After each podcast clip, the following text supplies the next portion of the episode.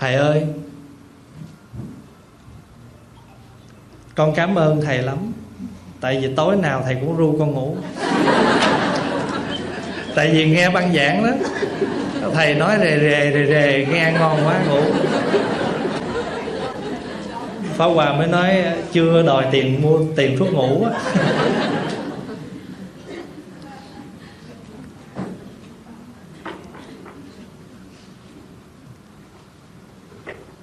Cho nên thưa đại chúng, nếu mà mình đã có cái duyên rồi thì chúng ta phải trân trọng cái duyên. Chúng ta trân trọng cái duyên, cái bây giờ là chúng ta kết duyên nè. Rồi chúng ta tích duyên, tức là chúng ta biết quý cái duyên này với nhau. Hồi xưa ông bà mình có câu: trai khôn tìm vợ chợ đông, gái khôn tìm chồng giữa chốn ba quân. Thành thử ra muốn kiếm duyên tới chỗ đông người kiếm. Tại vì ở trong cái chỗ đông người đó, cho nên mình tu á, mình càng gặp nhiều cái khó thì đó là cái duyên để mình tiến, cái duyên để mình nhẫn, cái duyên để mình thành tựu. Ở trong đời cũng vậy, giữa biển người mênh mông tự nhiên có người mình hạp, rõ ràng là duyên. Vậy thì trong cuộc sống này, tất cả chúng ta được gặp nhau đều là duyên. Có khi người ta giới thiệu cho mình, có khi đi ăn tiệc rồi quen, có khi đi chùa rồi biết nhau, có khi đi nhà thờ quen nhau. Nói chung là trên mọi cái hình thức. Có khi người ta nhờ mang đồ tới, tự nhiên mang tới cái gặp, cái làm quen, cái từ người hai người thành vợ chồng cũng có. Cho nên nhiều việc lắm. Giống như có nhiều thầy đi tu, nhờ cái duyên gặp một thầy, nhờ cái duyên gặp hình ảnh người xuất gia. Hồi nhỏ Pháp Hòa có cái duyên là tại vì đi học mẫu giáo, ngày nào cũng đi ngang qua cái nhà của một cái ông đó. Ông thờ Phật rất là nhiều, mà Pháp Hòa không có biết cái tượng đó là tượng Phật, nhưng mà chỉ biết rằng mình rất thích cái tượng đó.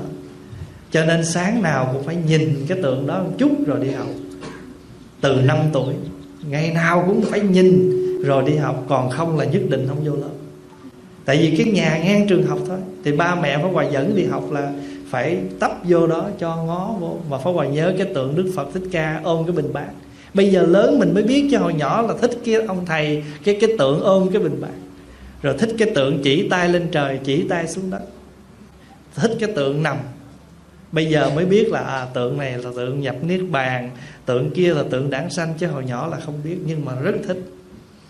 Vậy thì từ nhỏ mình có cái kết duyên đó.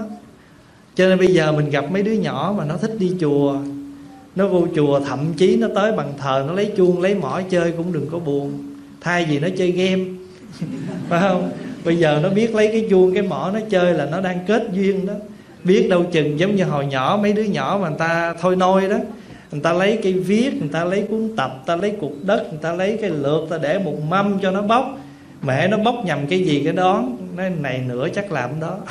Đứa nào bóc nhầm cục đất nó rồi, nữa mày muốn làm ruộng. Đứa nào bóc nhầm cây viết này, nữa lại làm thư ký. Đứa nào bóc nhầm cục phấn, nữa làm thầy giáo. Rồi bây giờ đứa nhỏ nào bóc chuông mỏ, nó chắc nữa làm thầy chùa. Thưa đại chúng, thì tất cả chúng ta đều có cái duyên hết. Thì vợ chồng cũng vậy, vợ chồng cũng đều có cái duyên. Vợ tức là người nữ mà đã có gia đình, chồng tức là người đàn ông có vợ. Thì vợ chồng là tiếng Việt, tiếng Hán ta kêu là phu thê. Mà phu thê nghĩa là vợ chồng, mà vợ chồng là phải có duyên. Mà cái duyên gì thì từ từ mình tính. Không? Có khi có những cái duyên mới gặp nhau, đó là cái duyên quen biết, nhưng mà nhiều khi là nghịch duyên. Phải gặp nhau bằng cái hình ảnh đẹp như vậy đó mới chịu làm chồng làm vợ của nhau. Rồi sau khi vô vòng rồi bắt đầu mới làm khổ nhau. Chứ còn chưa vô vòng thì đâu có làm khổ nhau được. Cho nên phải, hồi xưa sao ổng dễ thương, ổng ngọt ngào quá, mà sao giờ ổng phát thấy ghét quá. Hồi xưa không phải như vậy. Ai cũng phải chết vì mật chứ đâu ai chết vì muối. Phải không? Dạ, thành thử tất cả cái đó. Thì khi mà mình sống với nhau rồi thì có những lúc đồng cam cộng khổ mà chúng ta người Việt gọi là tao khang hay là tào khang. Tào khang là mình bắt chước, mình nói theo tiếng Hoa. Ngày xưa có một ông vua tên là Quang Vũ. Thì ông vua này có một cái người quan rất là trung thành. Thì thấy cái ông này tốt quá đi, thì ông vua có một người chị gái muốn làm mai giới thiệu người chị gái cho ông quan này, nhưng mà không biết làm sao để mà gạ hỏi. Cho nên ông vua mới tới gặp. Ông vua hỏi: "Trẫm nghe người ta nói thông thường người đời sang thì sang đổi gì? Sang đổi vợ hả? Giàu đổi bạn, sang đổi vợ." Ông hỏi vậy. Thì cái ông quan á, ông nhận ra cái ý của vua, cho nên ông mới nói một câu: "Tào khang chi thê, bất khả hạ đường. Bần tiện chi giao, mạc khả vong." Tào khang chi thê, bất khả hạ đường, nghĩa là cái tình nghĩa vợ chồng, cái thời mà ăn tao vạn khang. Tao là cái bả rượu, khang là cái cám cho heo ăn. Cái thời nghèo mà lấy bả rượu trộn với cám ăn cho đỡ lòng, cho qua cơn đói, thì bây giờ có giàu sang cỡ nào cũng không thay lòng. Ông trả lời như vậy: "Tào khang chi thê, bất khả hạ đường. Bần tiện chi giao, mạc bất vong." Giúp mình nghèo hàng thì cái tình bạn giao kết vẫn không có thay đổi. Ông vua nghe như vậy, biết cái ý của ông quan này đã vững rồi. Từ đó cái chữ tào khang nó mới lan truyền ở trong nhân gian qua cái điển tích đó. Vợ chồng đồng cam cũng khổ gọi là tào khang.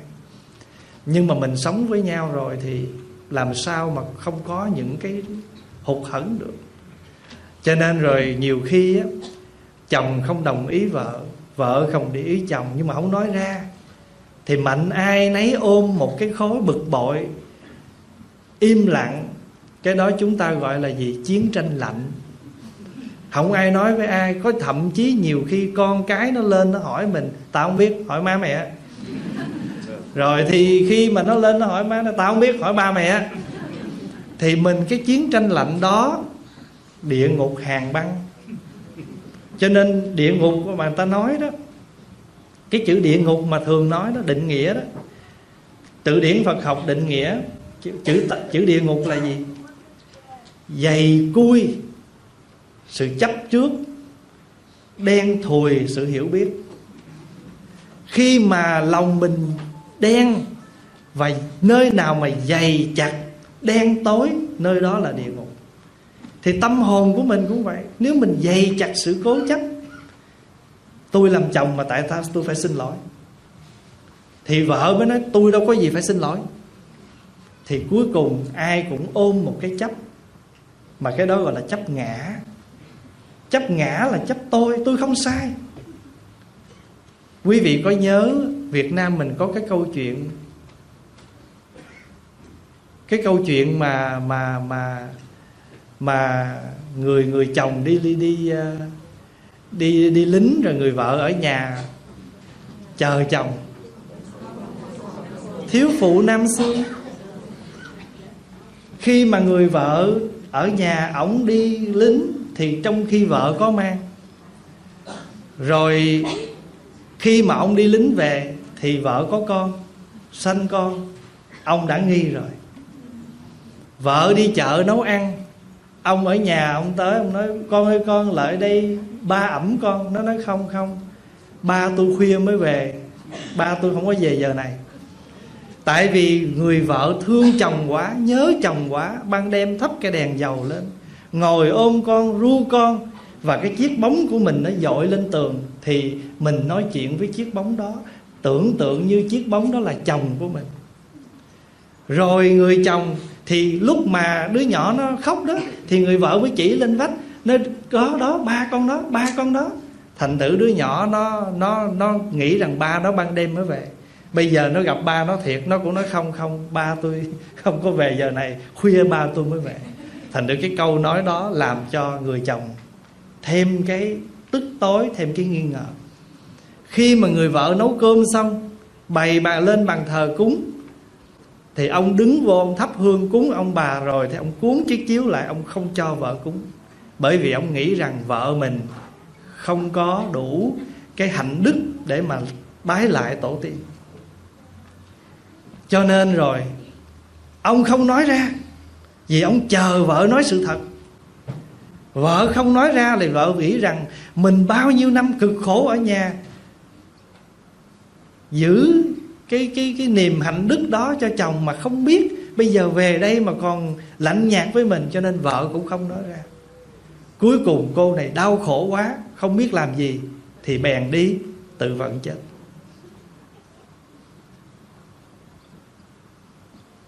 Bèn đi tự vẫn chết.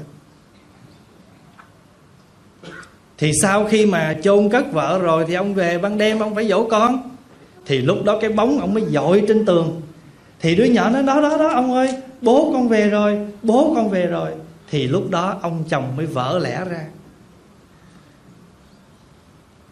Ông chồng vỡ lẽ ra là bây giờ thì ra vợ mình đã thương quý mình, ví mình như chiếc bóng mà mình không biết, do cái sự hiểu lầm và giữ cái sự lạnh nhạt với nhau.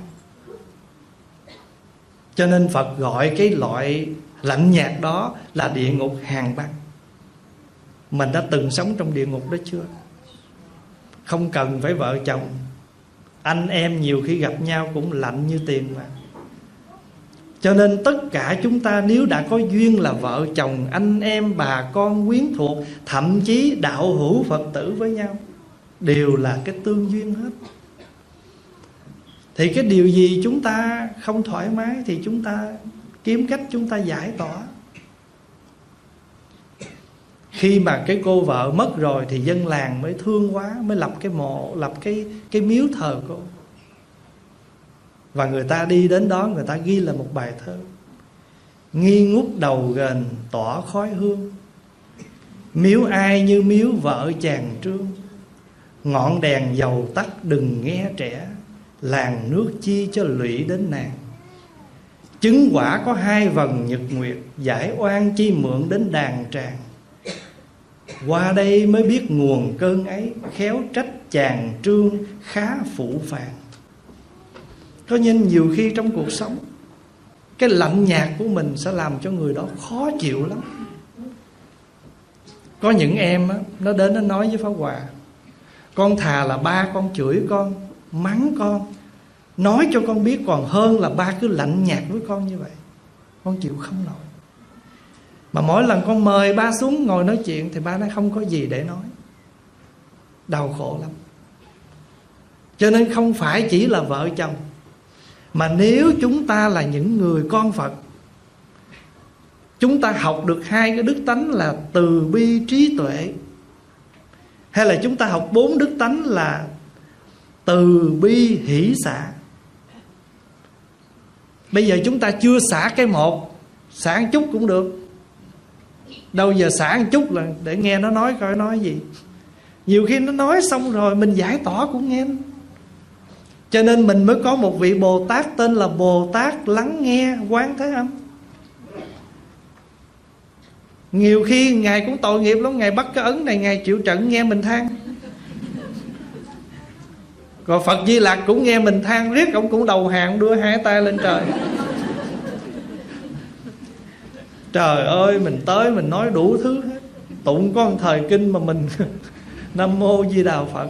Vừa rồi con tụng thời kinh chí thành tụng kinh niệm Phật hồi hướng công đức. Thứ nhất con nguyện ông bà cha mẹ nội ngoại hai bên, kẻ thác siêu lên người còn mạnh giỏi. Thứ hai con nguyện xa gần lớn nhỏ phước thọ vinh ba, tinh đạo Di Đà ăn chay niệm Phật. Thứ ba con nguyện phần con khỏe mạnh no ấm trọn đời, sống hưởng lộc trời thác về cõi Phật. Tụng thời kinh nửa tiếng mà khấn nhiều lên. Phật cũng ngồi im ru bà rù mà nhăn răng cười, happy quá. Ngàn người ngàn lời khấn cho Phật lắng nghe. thì chúng ta cũng học hành lắng nghe. Đừng có biến cái gia đình mình, cái nơi đó thành ra cái chỗ lạnh. Cơm lạnh khó ăn, canh lạnh khó nuốt. Người sống mà lạnh với nhau làm sao dễ gần được. Chỉ có khi nào người chết nó mới lạnh ngắt thôi.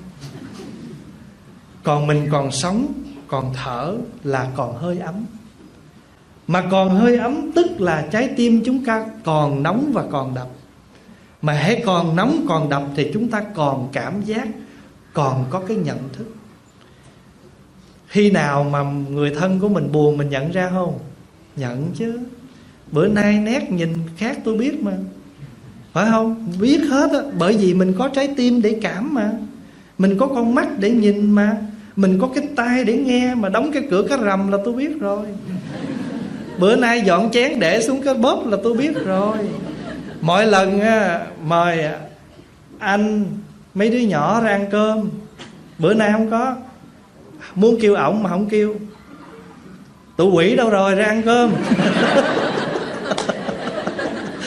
Có không?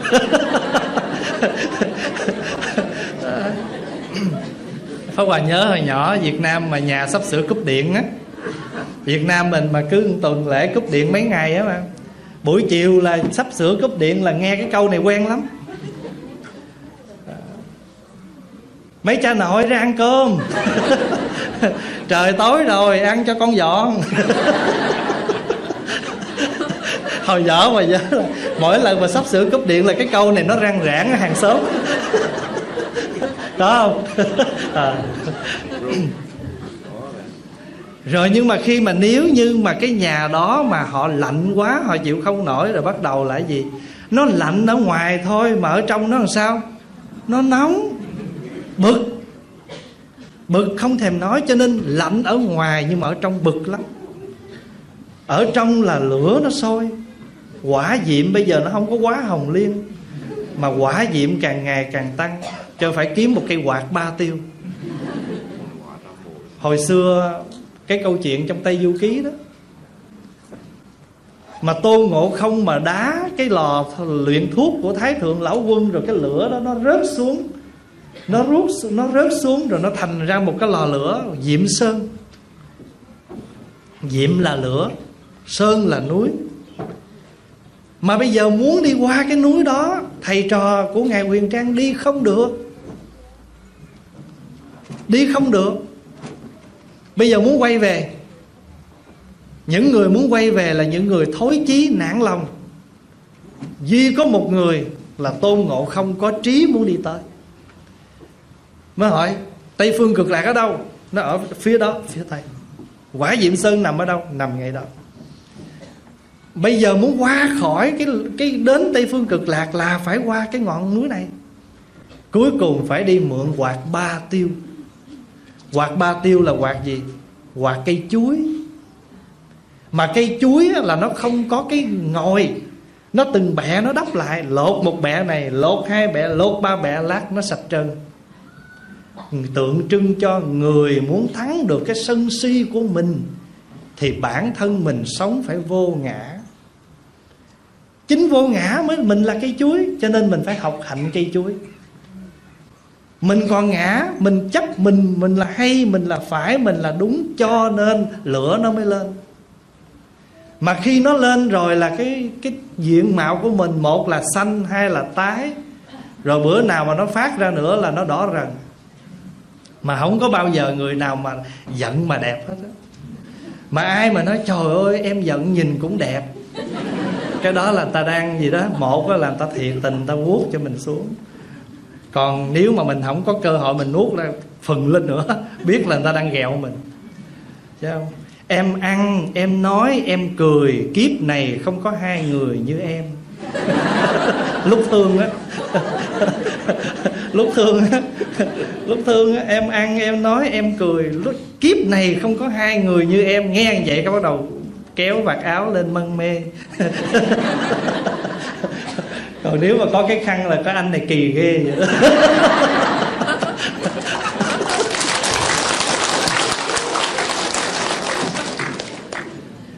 Cho nên khi mà mình lạnh Nhưng mà ở trong mình nóng, ta kêu nóng lạnh.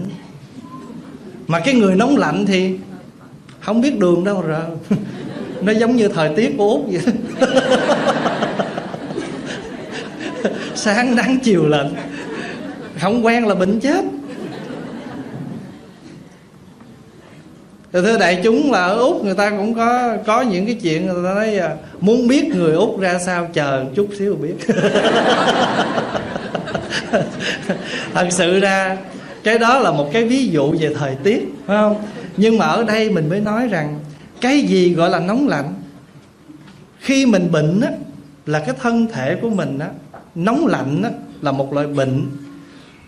Trước khi Pháp Hòa qua đây, trên máy bay ra phi trường là Pháp Hòa bị cảm sốt nóng lạnh.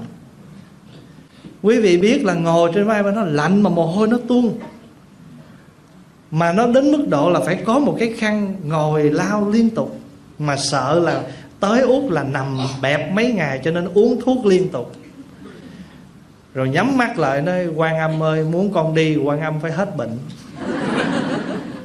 Mà thiệt, xuống tới Sydney là khỏe, lướt được tới bây giờ. Cho nên có nhiều cái khi cái trạng thái mình rất là bực cái người kia gọi là nóng, nhưng mình lạnh nhạt với họ, mình không nói chuyện với họ gọi là lạnh. Đó là một cái địa ngục vô gián. Địa ngục vô gián. Vô gián là gì? Là không bao giờ chấm dứt, gián đoạn sự khổ. Người đó đi ra mình cũng thấy bực, người đó lên lầu mình cũng thấy bực, người đó bới tô cơm ăn mình cũng thấy bực. Bới tô cơm mà lỡ rớt mấy hộp cơm mình cũng bực nữa. Ăn xong mà không rửa chén mình cũng bực nữa. Mà rửa xong úp không đúng chỗ mình cũng bực nữa. Tại vì khi mà bực rồi là cái gì nó cũng bực, kiểu bực bội. Bội tức là chỗ nào mình cũng có thể bội được. Rồi thì khi mà nóng lạnh hết rồi thì bây giờ bắt đầu tới gì? Tới một ngày nào đó mình chịu không nổi, mình bung ra. Bắt đầu hết mình chiến tranh lạnh, rồi bắt đầu chiến đấu. Mà chiến đấu là trước hết là đấu khẩu. Đấu khẩu trước, nói qua nói lại một câu. Rồi đôi khi mình thiếu tế nhị hơn, mình đấu khẩu giữa hai vợ chồng, nhưng mình lại đem luôn cả dòng tộc, cha mẹ bà con ra mình mắng luôn. Tôi không bao giờ quên đâu, hồi đó má bà làm khổ tôi. Tôi không bao giờ quên đâu, hồi đó má ông làm khổ tôi. Bởi ông cũng giống bà lắm. Nhiều khi tôi nhìn thấy ông là tôi thấy bả rồi. Có không? Thưa đại chúng, tất cả những cái đó không có gì hết. Nó là một cái gì rất thật trong cuộc sống của chúng ta. Mà chúng ta học Phật là để chúng ta nhận biết những cái trạng thái của tâm. Nóng, lạnh, buồn, vui. Nó tâm hành mà. Tâm hành tức là những cái tâm nó liên tục, nó biến khởi. Mà người tu của chúng ta thường nói là tu tâm á. Thì chúng ta phải biết tâm mình đang biến khởi cái gì để chúng ta tu nó. Mà tu được nó tức là gia đình mình ổn. Mà gia đình mình ổn thì gọi là tu nhà. Mà hễ mà tu nhà mà ổn rồi, mình ra tiệm, ra chợ, ra chỗ mình làm việc cũng tu được, gọi là tu thị. Vì sao mình có tu thị, tu gia được? Là tại vì mình có tu chùa. Tu chùa tức là mình về chùa mình học Phật. Nãy giờ Pháp Hòa nói cũng không ngoài cái điểm là chúng ta tu tập học Phật để chúng ta nhận biết giáo pháp của Phật soi sáng cho mình. Cho nên pháp của Phật đó là hướng thượng, hướng thiện, hướng giải thoát. Nếu mình muốn đưa gia đình mình lên hướng thượng thì buộc lòng mình phải học tốt để đưa gia đình mình lên thiện. Thiện là tốt, thượng là cao. Mình muốn đưa cái gia đình mình lên cao thì phải học cái tốt. Cái gì tốt mình học. Không bao giờ giận mà chúng ta nói được những lời dễ thương.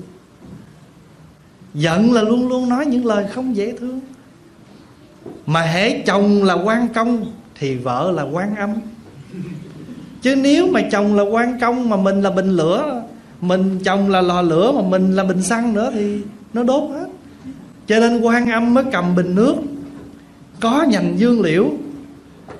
Tại sao không cầm cái nhành khác mà cầm nhành dương? Bởi vì nhành dương liễu mềm mỏng, tùy thời mà đưa, nhưng mà không có gãy. Mình sống cũng vậy.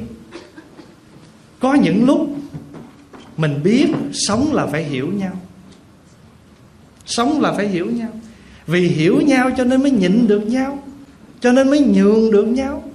Không hiểu nhau làm sao nhường nhịn được. Cho nên đó, vợ chồng còn được gọi là bạn đời.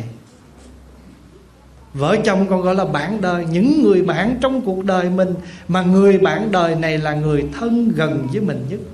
Mình phải hiểu người đó nhất, và ngược lại người đó cũng hiểu mình nhất.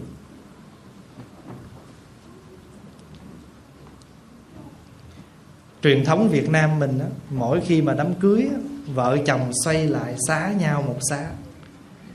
Cái đó gọi là tương kính như tân, quý trọng nhau như bạn. Chứ vì kính trọng nhau như bạn cho nên mình sẽ cẩn thận cái lời nói của mình. Mình chiến tranh lạnh xong rồi mình bắt đầu đấu khẩu. Mà hễ mà đấu khẩu mà nặng nề nữa thì tới gì? Tới gì? Đánh lộn. Hồi nãy là gây lộn. Biết lộn mà cũng gây rồi đấy. Rồi bây giờ mới đánh. Bắt đầu mới đánh. Cái này không phải Pháp Hòa nói cái chuyện của người ta, nhưng mà Pháp Hòa nói một cái ví dụ để đại chúng, cái câu chuyện này có thật để đại chúng mình nghe mình hiểu. Cách đây 2 năm,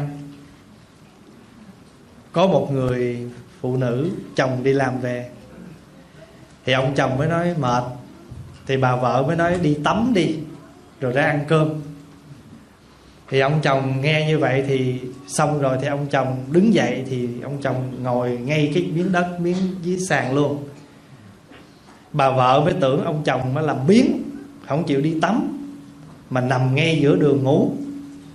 Bà tức cái mình, bà đi vô trong phòng tắm, bà lấy cái cây máng màn tắm, bà đem ra bà đập ổng. Thì trong khi mà đập ổng đâu được 1-2 cây gì đó, thì ông này nhồi máu cơ tim, heart attack chết. Thì thằng con nó ở nhà nó thấy rõ ràng là má đánh, thì bắt đầu kêu cảnh sát tới. Kêu cảnh sát tới thì bả phải vô tù, rồi điều tra đủ thứ hết. Bây giờ cái nhà nó tan nát.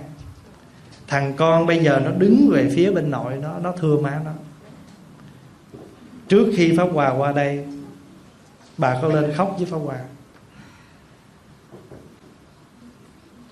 Bà là người ngoài quốc, thì bà khóc với Pháp Hòa, rồi bà nói bây giờ cái nhà của bà muốn giữ cho đứa con, nhưng mà bây giờ đứa con nó cứ đem luật ra nó xử. Thì bây giờ cái nhà phải bán đi, rồi chia tiền cho nó phân nửa, rồi cộng thêm á, cái tiền mà nó dưới 18 tuổi á, nó kêu là child support á, bà phải bù thêm vô cho nó nữa. Coi như mất hết. Thì Pháp Hòa mới thưa đại chúng là trong đó là một trong muôn ngàn những câu chuyện mà chúng ta được nghe, được thấy trong thế giới con người của chúng ta. Và thưa đại chúng, ở trong kinh nói địa ngục ở đâu? Nơi nào có chúng sanh, nơi đó có địa ngục. Nghĩa là gì? Bởi vì còn chúng sanh là còn tham sân si, mà còn tham sân si là còn gây gỗ, tranh chấp. Thậm chí quý vị thấy như vợ chồng còn có những cái việc như vậy. Và mình nghe hoài báo chí cứ đăng chồng đâm vợ, giết vợ liên tục. Cho nên cái khi mà chúng ta sống với nhau, lạnh nhạt với nhau, rồi gây gỗ với nhau. Như mới vừa đây, cách đây chừng tháng đó, một ông đi làm ở bên Mỹ rồi gây gỗ với người boss. Người boss đuổi việc, ông về nhà móc cái súng vô trở lại hãng, ông bắn cái người mà đuổi việc ông. Rồi sau đó ông tự vận luôn ở bên Mỹ. Nhiều lắm. Cho nên thưa đại chúng, rồi sau khi mà gây với nhau, đánh với nhau, rồi cuối rồi kết đó là gì? Rồi bỏ đi. Chồng về nhà của chồng tới nhà bạn ngủ, vợ đi về nhà ba mẹ ruột ngủ, Mà hễ mà ba mẹ mà gả con rồi mà thấy tự nhiên nửa đêm sách gói về là biết rồi đó. Không dám hỏi, nhưng mà biết có chuyện. Rồi cha mẹ bắt đầu lo lắng. Rồi cuối cùng bỏ đi thời gian rồi thì bắt đầu tới gì nữa? Ly dị, chia tay, kiện tụng. Mà cứ chia tay là phải có kiện tụng. Nói như vậy đó là nói những cái gọi là bất đồng, những cái bất hòa trong những gia đình của chúng ta. Bây giờ Phật dạy vợ chồng hạnh phúc thì nên thực tập 4 điều. Người ta thường nói đồng vợ đồng chồng tát biển đông cũng cạn, đồng tâm đồng chí đồng hành, cái gì mà cũng đồng thì việc thành như không. Thì thưa đại chúng, Đức Phật có dạy chúng ta, nếu như chúng ta có duyên là vợ chồng thì chúng ta hãy là người đồng tính. Đồng tính tức là gì? Tức là cùng một niềm tin. Cùng một niềm tin là vợ chồng có thể làm cho cái gia đình này hạnh phúc. Nếu mà nói về đức tin, tín ngưỡng, cùng một cái tín ngưỡng cũng vẫn đỡ hơn, đỡ có sự xích mích. Tuy rằng á, lúc đầu nói đạo ai nấy giữ, nhưng mà khi đi vào có con cái rồi nó cũng khó lắm. Những người mà cởi mở thì nó khác, và những người không cởi mở thì nó rất là khó xử. Cho nên vợ chồng mà cùng một đức tin, ví dụ như á, chồng đi chùa, vợ cũng đi chùa, hai vợ chồng cùng ở chùa, ở tới khuya không sao hết. Nhưng mà nếu chồng đi chùa mà vợ không đi, hay là ngược lại, thì một người nào mà đi hồi hộp lắm, đi phải canh về sớm. Mà nhất là mấy cô, chồng mà ở nhà mà mấy cô mà đi chùa là mấy cô hồi hộp lắm, tại lát về sợ gì quá. Mà cái đó là một cái khó chịu. Cho nên nếu mà mình cùng đồng một cái đức tin với nhau, một cái tính với nhau, thì sẽ làm cho nhau thêm hạnh phúc. Pháp Hòa đã từng gặp, mà Pháp Hòa nghĩ rằng ở đây cũng có rất nhiều gia đình vợ chồng con cái cùng tu nó đỡ lắm. Bây giờ cha mẹ mà đi chùa mà con cái không đi, mà nó 14, 15 tuổi nó ở nhà mình cũng lo lắm. Đi rồi cũng phải tranh thủ về, tại mình sợ nó ở nhà nó đi chơi với bạn bè, hay là nó không lo học hành. Cho nên mấy con nhớ 14, 15 tuổi mà ba mẹ có rủ đi chùa, con cứ đi. Đi cho ba mẹ yên tâm. Nhiều khi cái món quà mà con tặng cho cha mẹ lớn nhất là con đi chùa với ba mẹ. Ba mẹ cũng chẳng cần con phải mua quà gì, mà con đi chùa với ba mẹ, con vô chùa con lại Phật với ba mẹ, thì ba mẹ đủ vui rồi. Tại vì ba mẹ biết rằng cái nơi đó là nơi thiện lành mà ba mẹ mong mỏi con đi tới. Bây giờ con đi tới, con nói con không hiểu tiếng Việt, không có sao hết. Ít nhất con cũng thấy được hình ảnh chùa, và con biết đây là văn hóa truyền thống. Con chưa nghe được cái tiếng, nhưng mà con hiểu được cái cảm xúc. Rồi mai mốt mà ba mẹ có 100 tuổi già thì con biết con phải đi về đâu để tìm người giúp đỡ lo lắng cho ba mẹ. Và con tiếp tục con duy trì những cái đó cho cha mẹ. Cho nên cái món quà mà các con có thể tặng cho ba mẹ được là cùng với ba mẹ đi chùa, hay là 1 tháng con cùng với ba mẹ ăn chay 1 ngày. You can join your family, your parents for a full day of vegetarian to show your love, to show your communication. Đó là đồng tính. Rồi thứ hai là gì? Rồi đồng giới. Đồng giới nghĩa là vợ chồng cùng cái xíu chí nguyện tu hành với nhau. Thí dụ như là Pháp Hòa thấy nhiều khi vợ quy y, chồng không chịu quy y, rồi cái vợ vô chùa nói con ghi lên luôn cho ông xã con quy y, nhưng mà ổng không biết gì hết đó. Quy y giùm mà. Có không? Có vụ quy y giùm. Cái đó là tại vì vợ thương quá, muốn chồng mình cũng quy hướng Phật Pháp. Nhưng mà có một cái nỗi khổ là nhiều khi vợ không nói ra được. Cho nên nếu nhiều khi á, vợ chồng mà coi phim mà vợ mà nghe giảng là cũng cả một vấn đề. Cho nên rất là khó. Thì bây giờ mình cùng với nhau, Phật dạy để hạnh phúc gia đình mình tăng trưởng, mình chịu khó một chút. Pháp Hòa ví dụ như là có nhiều khi vợ tu á, cũng đừng, hay là cha mẹ tu á, cũng đừng bao giờ từ chối những cái bữa tiệc con cái mời. Có nhiều khi con cái mời đi ăn, nói thôi ba mẹ ăn chay, ba mẹ không đi. Đừng có đặt cái chuyện đó là quan trọng. Cái quan trọng là mình đi với con cái. Còn cái chuyện mình ăn cái gì là tùy theo cái thích của mình. Thí dụ như mình ăn salad, mình ăn cái gì là chay mình cứ ăn. Mà cái quan trọng là con cái muốn có sự có mặt của mình thì mình không nên từ chối.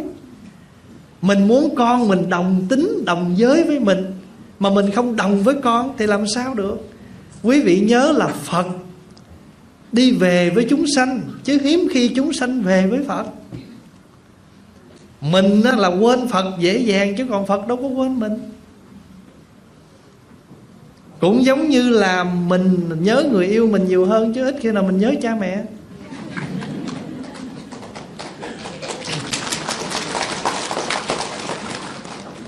Nguyễn Bính cũng có câu đó: mẹ cha thì nhớ thương mình đi thương nhớ người tình xa xôi.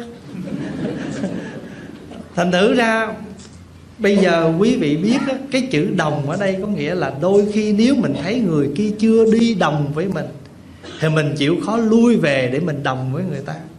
Cái tu là cái chỗ đó. Mình có thể chạy bộ thì cũng chẳng xá gì phải đi bộ. Mình chạy còn được mà huống chi đi bộ, mà trong khi người ta chỉ đi bộ thôi. Thì thay vì mình đi bộ mình chạy trước thì thôi mình lui lại mình đi. Quý vị để ý nha, có nhiều khi á, hai vợ chồng đi chung đi chợ, ổng đi ta te ra trước, đi trước cho rốt cũng đứng đằng kia ổng ngọn chờ. Có không? Có gì không đi nhanh. Cho nên nhiều khi có cái câu người ta mới nói đó: muốn đi cho mau tới thì hãy đi một mình, còn muốn đi tới đích thành công thì đi chung. If you want to arrive sooner, you go by yourself. If you want to completely successful, go together. Cho nên mình đi, mình là người tu. Bây giờ tạm thời mình nói mình có tu đi, ông kia có tu, bà kia chưa tu đi, mình tu. Thì mình là người có tu thì không chấp trước chi những người chưa tu, mà mình phải đồng mình với người đó để mình cảm hóa được người đó. Hồi Pháp Hòa đi học high school, đi vô trong lớp, trong trường, những người bạn cùng lớp không bao giờ gọi Pháp Hòa là ông thầy tu. Một là gọi chú Tiểu, hai là gọi tên nói chuyện. Mà có một đứa bạn học, nó mới bắt đầu biết Phật thôi, nó đi tới đâu ta kêu: ê ông thầy tới kìa. Tại nó gặp ai nó cũng giảng hết đó. Còn những đứa bạn cùng một lớp với Pháp Hòa đó, nó ngồi ở ngay cái locker, nó ăn, Pháp Hòa cũng ngồi dưới đất ăn với nó. Nó vô trong cái quán cafeteria, cái căng tin nó ăn, Pháp Hòa cũng vô ngồi đó.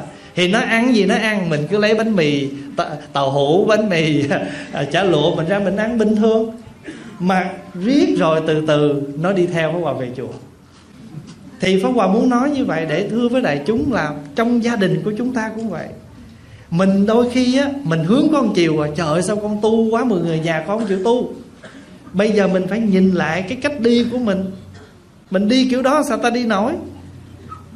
Chủ nhật ngày có mấy tiếng đồng hồ, mình niệm Phật hết 6 tiếng rồi. Bắt niệm Nam Mô về là Phật 6 tiếng đồng hồ. Rồi đi vòng vòng nữa, rồi lả người rồi, làm gì nổi nữa. Cho mình tu làm sao có giờ, có giấc để người thân của mình cùng tu được với mình. Bây giờ con mình nó không ăn chay được nhiều, một tháng ăn ngày, ăn chung. Mà đừng có rằm mùng 1 gì hết. Không cần rằm mùng 1. Thí dụ như mỗi thứ chủ nhật hay mỗi thứ hai ăn chay đầu tháng, cái thứ hai đầu tháng nấu một ngày chay đó cả nhà cùng ăn. Cái đó là Bồ Tát quyền thừa, là những vị Bồ Tát biết ứng dụng phương tiện đi gần với chúng sanh. Cho nên xin thưa, tại sao các Bồ Tát có tóc? Quan Âm có tóc, Thế Chí có tóc, Văn Thù có tóc, Phổ Hiền có tóc, rồi đeo vàng vòng tùm lum. Nói Bồ Tát tu biểu Phật tử đừng đeo, Bồ Tát đeo tùm lum. Nó có cái ý là tượng trưng rằng Bồ Tát độ chúng sanh thì không rời chúng sanh. Chúng sanh để tóc mình cũng để tóc, chúng sanh đeo những cái đó mình đeo. Ý tượng trưng là Bồ Tát là lân mẫn gần gũi với chúng sanh, chứ chúng ta không rời chúng sanh được. Thí dụ bây giờ quý thầy đi giảng kinh, giảng pháp, mà lúc nào cũng đem kinh ra nói, quý vị nghe sao vô? Thỉnh thoảng cũng phải nói chuyện đời sống hàng ngày gia đình qua lời của Phật dạy.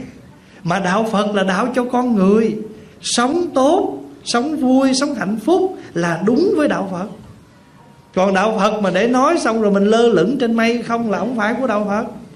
Đạo Phật là đạo cho con người. Con người còn ăn, Phật dạy ăn mà ăn có chánh niệm. Con người còn có gia đình, sống với vai gia đình, vợ chồng con cái, thì Phật dạy những bài kinh liên hệ tới vợ chồng con cái, chẳng hạn như kinh Thiện Sanh. Con người còn làm ăn buôn bán, có chủ có tớ, Phật dạy một bài kinh chủ đối với tớ, tớ đối với chủ.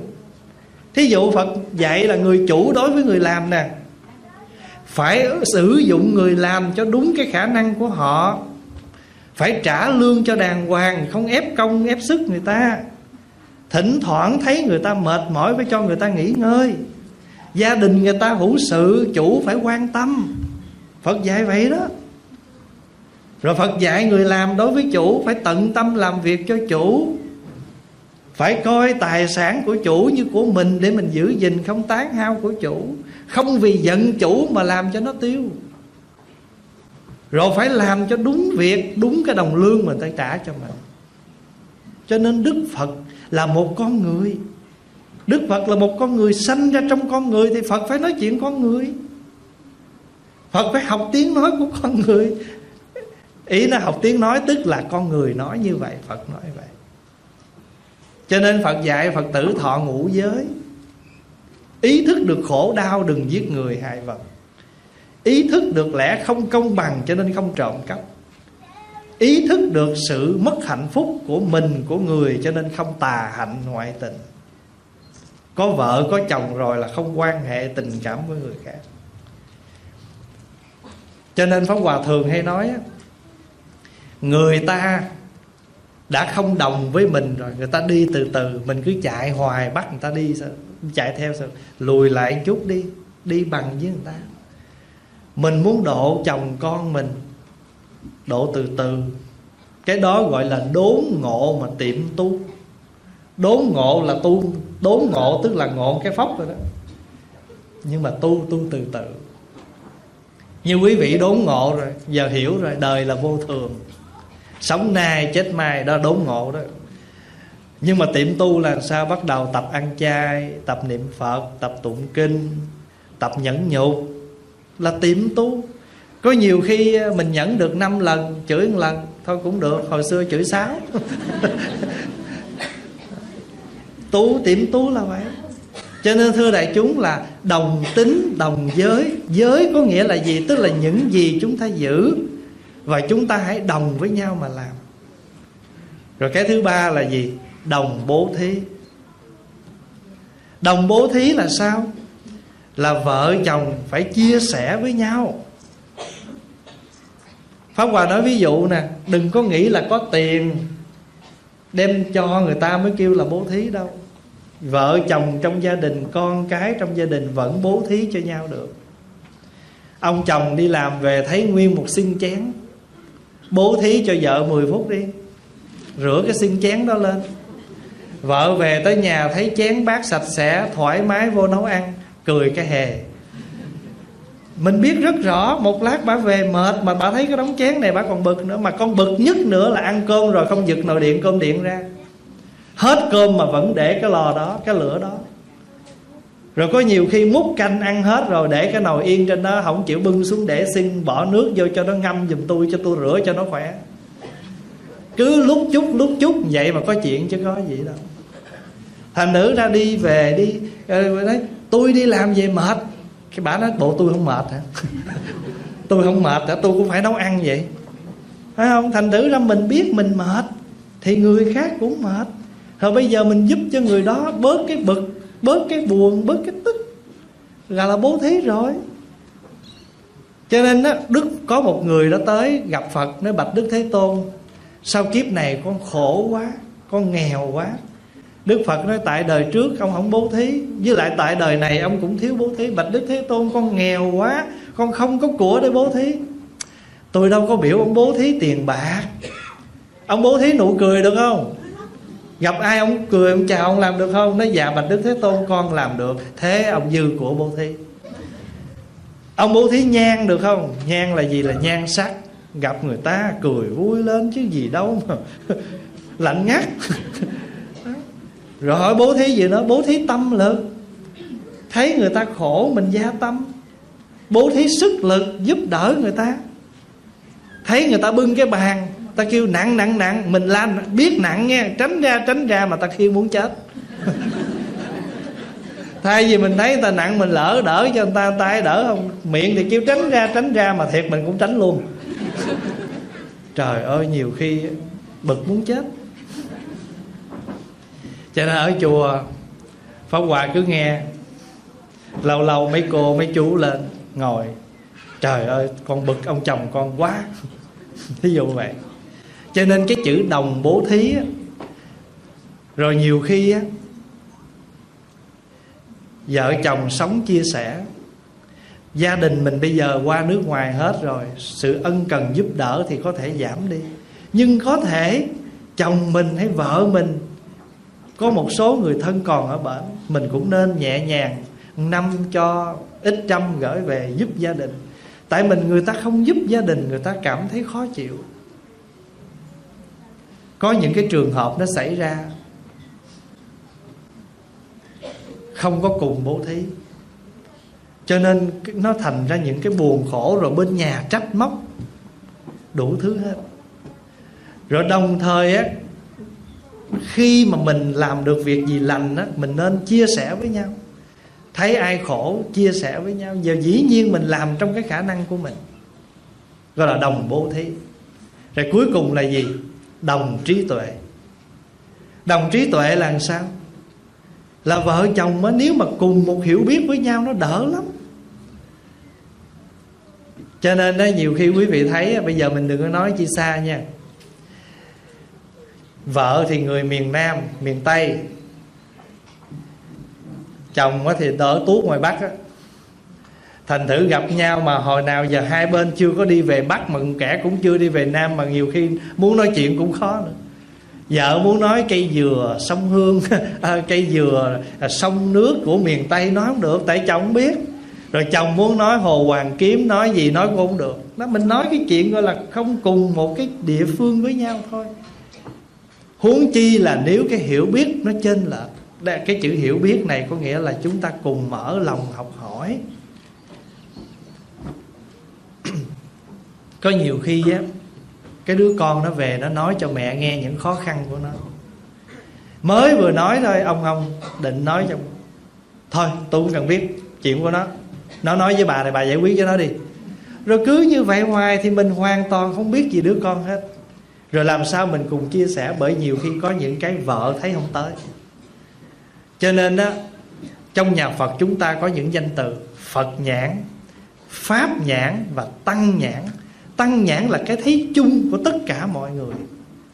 Mọi người phải cùng một cái thấy, mà mỗi người thấy một khía cạnh thì đóng góp lên cho cái tăng thân, cho cái đạo tràng, cho cái đạo, cái nhóm của chúng ta, cho cộng đồng chúng ta thêm mạnh.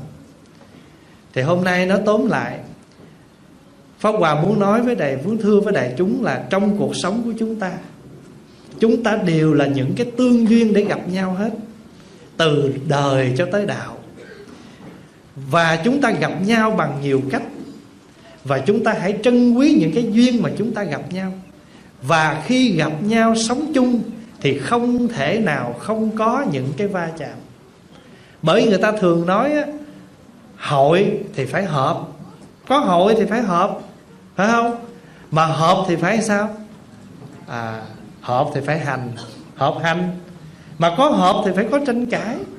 Cho nên mà hãy có đụng thì phải chạm. Có chạm thì mới đụng, kêu đụng chạm. phải không? Mà thường chúng ta thường gọi nhau là đại chúng, mà đại chúng là đụng cháy.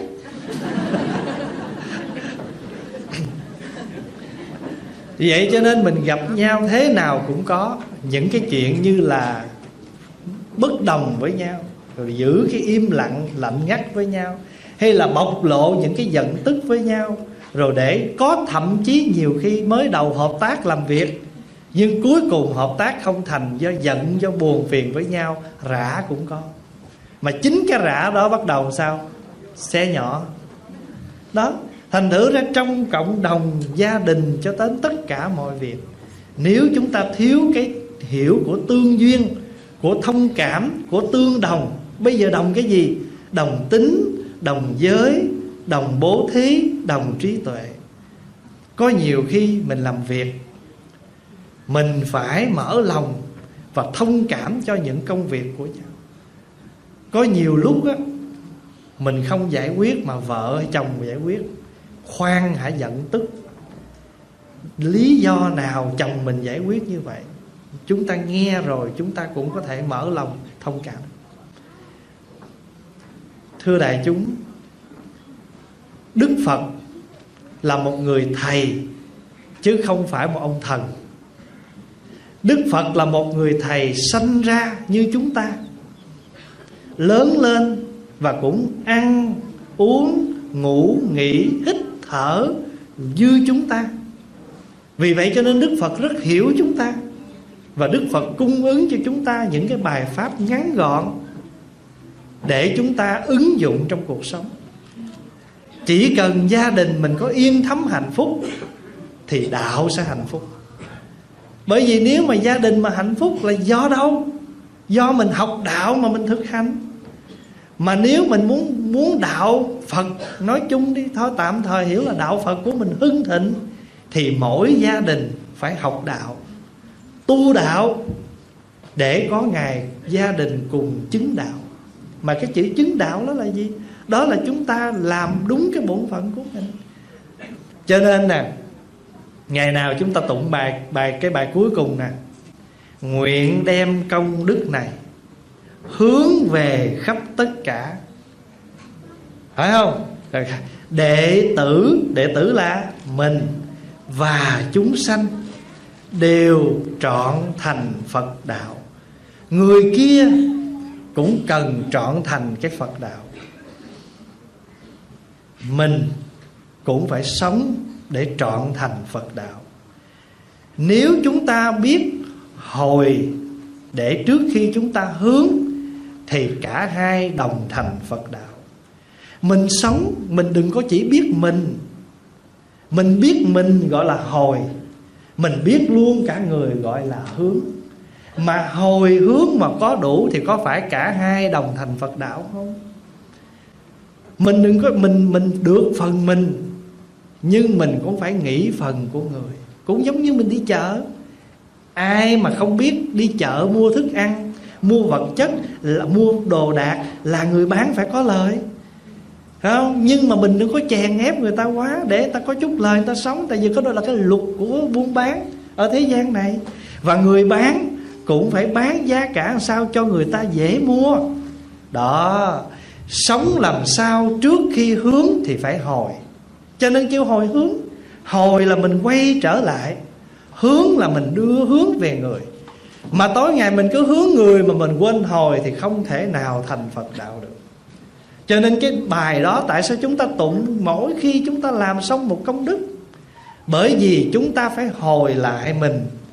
Hồi lại mình như thế nào để trước khi mình hướng về người? Chúng ta phải hồi cái nhân để chúng ta hướng về cái quả. Hồi cái nhân là sao? Mình làm việc này nè thì cái quả nó sẽ như thế nào? Mà mình hồi được như vậy gọi là hồi nhân hướng quả. Nhiều khi một việc làm rất nhỏ nhưng mà thành công rất lớn, cái đó gọi là hồi tiểu hướng tha. Nhịn có một câu thôi mà biết bao nhiêu sự bình an sẽ tới. Tại sao không nhịn? Nhiều khi mình nhịn một câu thôi, hoặc là mình chịu khó mình bước ra khỏi cái môi trường mà nóng nảy đó thôi, mọi việc sẽ an ổn vô cùng. Cái đó gọi là hồi tiểu hướng tha. hay là hồi nhân hướng quả, hay là hồi tiểu hướng đại. Hồi cái sự trời ơi, tại tôi sao tôi phải chịu lỗ? Không sao, lỗ một chút mà nhiều người lời, thì cái đó gọi là gì? Hồi sự hướng lý. Cái lý là mình muốn cái gì? Có đôi khi mình phải học cái câu được phần người thì phần ta phải hẹp, phần mình hẹp một chút. Cho nên thưa đại chúng, Pháp Hòa nói ví dụ vậy nè, nếu mà bữa nay không có đông người thì mình thênh thang một cõi, mà hễ đông người thì mỗi người nhích một chút, phải không? Tu là tu rị mà cho nên mình mới tu rị đó rồi tu rị chưa đủ, phải ma ha tu rị nữa tu đến là tu rị đến khi nào ta bà ha. Mà hồi xưa người ta không đọc tu rị, người ta kêu tu lợi. Tu là có lợi, không tu là không lợi. Mình nhịn được một lần, khổ qua một lần, nghiệp bớt một lần. Thử bây giờ mình không nhịn coi, ân oán giữa mình với người đó chuốc thêm, rồi người ta đâu có chịu thua, người ta leo lên nữa, ta làm nữa. Cho nên bây giờ mình ngẫm lại 4 câu đó để chúng ta tìm ra một cái then chốt sống cho mình. Nguyện đem công đức này, công đức mà mình sống như thế nào, mà mình nói là hướng về khắp tất cả, nghĩa là tâm mình rộng quá. Những gì mình làm là mình muốn sống cho tất cả mọi người. Thế thì chúng ta phải tập hồi. Để trước khi bây giờ mình học từ đoạn 87 đó ha. Cho nên Như Lai thường trụ tự tại, an lạc thanh tịnh. Nghĩa là các đức Như Lai thường trụ, tức là mình ở trong cái tự tại. Tại vì được cái pháp thân, được ba thân tự tại đó, thì được cái tự tại nghĩa là không có ràng buộc. Tự tại mà chẳng những tự tại mà có an lạc, có thanh tịnh. An lạc thì thanh tịnh, nghĩa là vui mà vui trong sáng. Ví dụ như mình ngồi đây, đâu có ai nói chuyện cười, đâu có ai mở nhạc cho mình nghe. Nhưng nếu mình ngồi đây mà mình vui, thì cái này là vui, này là an lạc.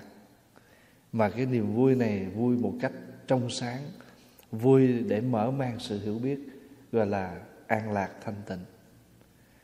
Nương đại tam muội mà các Phật pháp, nương vào cái chánh định rộng lớn mà các Phật pháp, như là bị gì chữ Phật pháp 2 chấm, thì trong đó Phật pháp gồm có gì?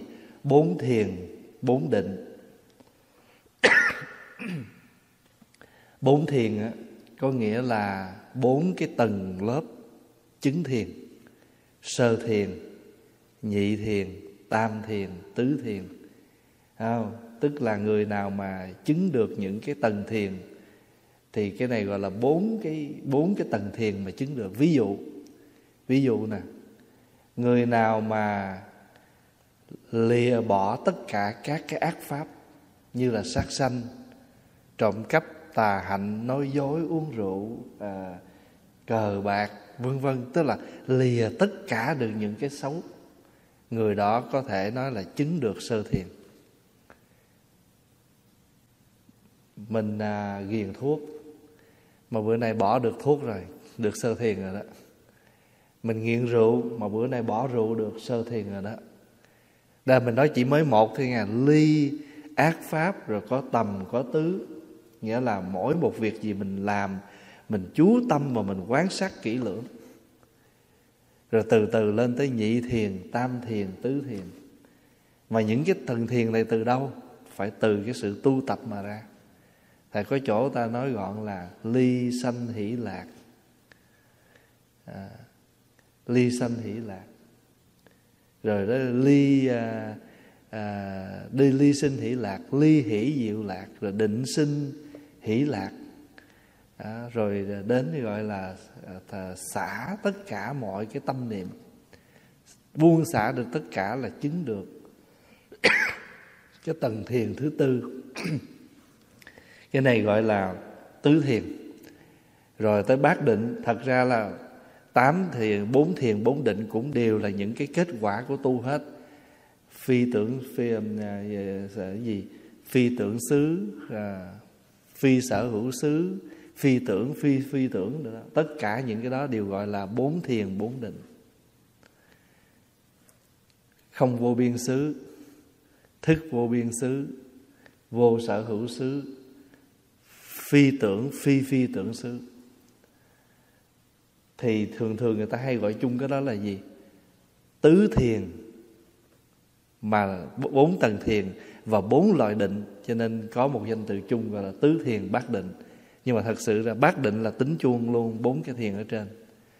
Đây là những danh từ Phật học.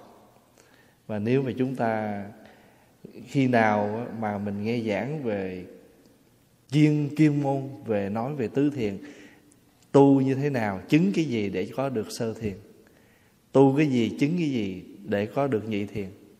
Ở đây mình nói chung 4 thiền, 4 định. Thủ lăng nghiêm định. Thủ lăng nghiêm định là một loại định mà không có bị, cái định này nó kiên cố lắm, nó không có bị những cái gì chi phối hết, cho nên gọi là thủ lăng nghiêm. Đây là cái tiếng Phạn, mình dịch lại là kiên cố, định kiên cố. Rồi tất cả niệm xứ. Niệm xứ là gì? Là cái chỗ, cái nơi mà chúng ta nên gửi cái qua tâm niệm mình tới đó. Thí dụ như mình thường niệm về thân, thì cái thân này là cái xứ, nơi chốn để mình thường xuyên quán tưởng về thân. Thì mình quán tưởng thân thì mình thấy thân này là cái gì? Là dơ hay sạch? Thân này dơ hay sạch? Dơ. Thì gọi là quán thân bất tịnh. Rồi lâu lâu mình gửi tâm mình tới gì nữa? Quán tất cả mọi cái sự thọ nhận của cuộc đời này đều là khổ. Thân bất tịnh, thọ thị khổ. Quán cái cảm thọ. Cảm thọ vui, cảm thọ buồn, cảm thọ không vui, không buồn. Vậy thì mình thấy rằng cái thọ này vui có thật là vui không? Có thật vui không?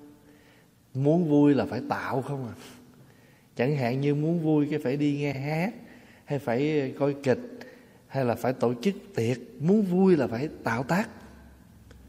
Chứ còn bình thường ngồi không vui, không buồn, không chịu. Cái tâm trạng mà không vui, không buồn thì mình nói chán quá, không có chuyện gì làm. Mà tới hồi mà vui mà trong cái tiệc vui đó nó xảy ra chuyện cái nơi sao? Phải biết vậy đừng tổ chức. Tại chiếc vậy đừng có đi ăn cái dự cái tiệc này, thêm phiền phức, thêm thị phi. Nhưng mà cái lúc mình bình an ở cái trạng thái không vui không buồn thì lại không chịu. Đó. Rồi khi mình buồn, mình lại buồn, ai thích đâu. Nhưng mà bây giờ nếu mình quán kỹ thì mình đưa cái tâm niệm mình đến cái chỗ cảm thọ, thì mình thấy rằng dù vui dù buồn, dù không vui không buồn cũng đều là vô thường.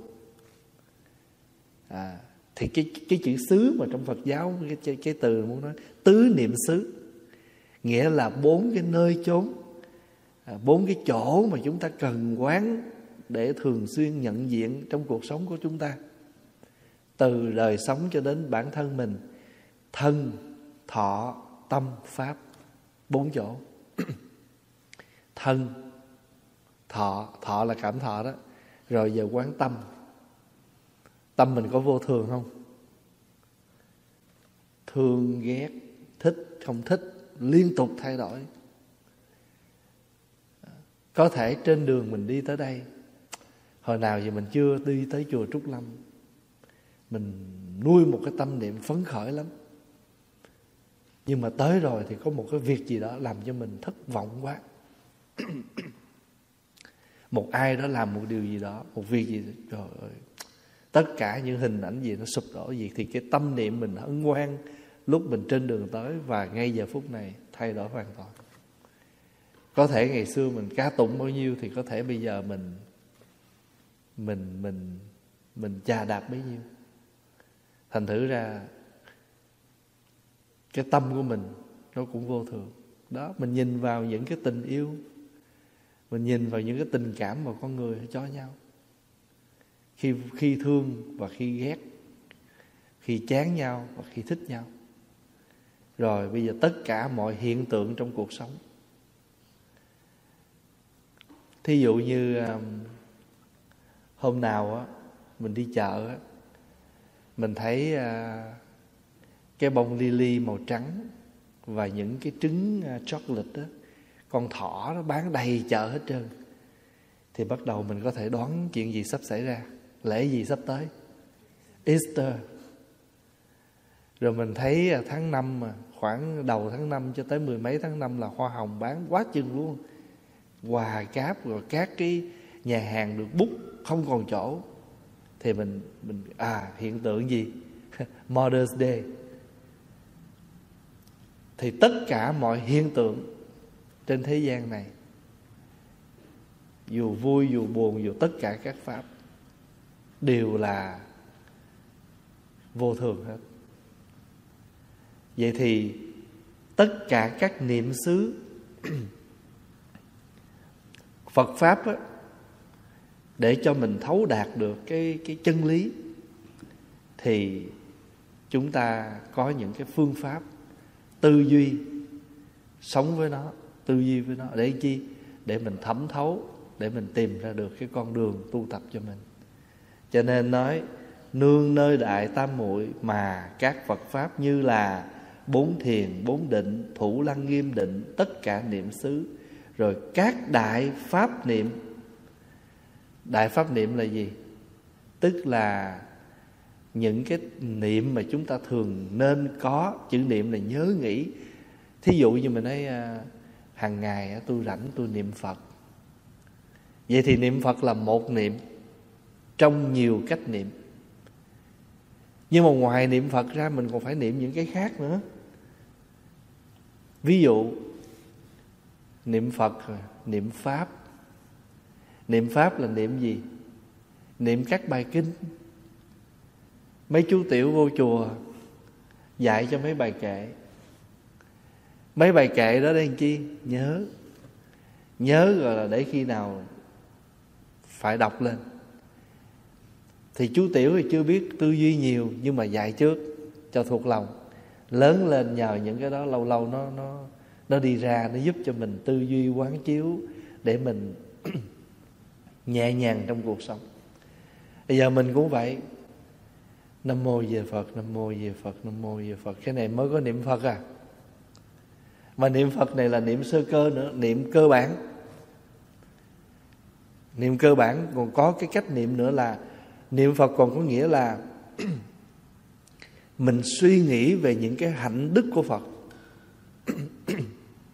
Ví dụ như Phật là bậc có cái trí tuệ chân chánh, gọi là chánh biến tri. Trí tuệ chân chánh cùng khắp. Phải nhớ rằng Phật có cái trí tuệ đó, gọi là niệm Phật đó. Phật là người có khả năng khéo vượt tất cả mọi khó khăn, gọi là thiện thệ. Phật là người có khả năng giải hết tất cả mọi cái tình huống của thế gian, gọi là thế gian giải. Phật là người có khả năng điều phục bản thân và mọi người xung quanh. Điều phục đây không phải là lãnh đạo, làm boss người ta, nhưng mà điều phục mọi cái chướng ngại trong bản thân mình và giúp người khác, gọi là điều ngự trượng phu. Vậy thì Phật có 10 cái ân đức, 10 cái điều mà chúng ta có thể suy niệm về Đức Phật. Ví dụ như quý vị nói hôm nay con niệm về tôn giả Xá Lợi Phất, thì đâu phải mình ngồi mình niệm Nam mô Xá Lợi Phất tôn giả, Nam mô Xá Lợi Phất tôn giả, mà chúng ta suy nghĩ về những cái gì cao đẹp ở nơi Ngài Xá Lợi Phất. Cho nên Ngài Xá Lợi Phất có rất nhiều những cái hay để chúng ta phải suy niệm, nhớ nghĩ, tìm tòi và học hỏi. Con suy niệm về Đức A Nan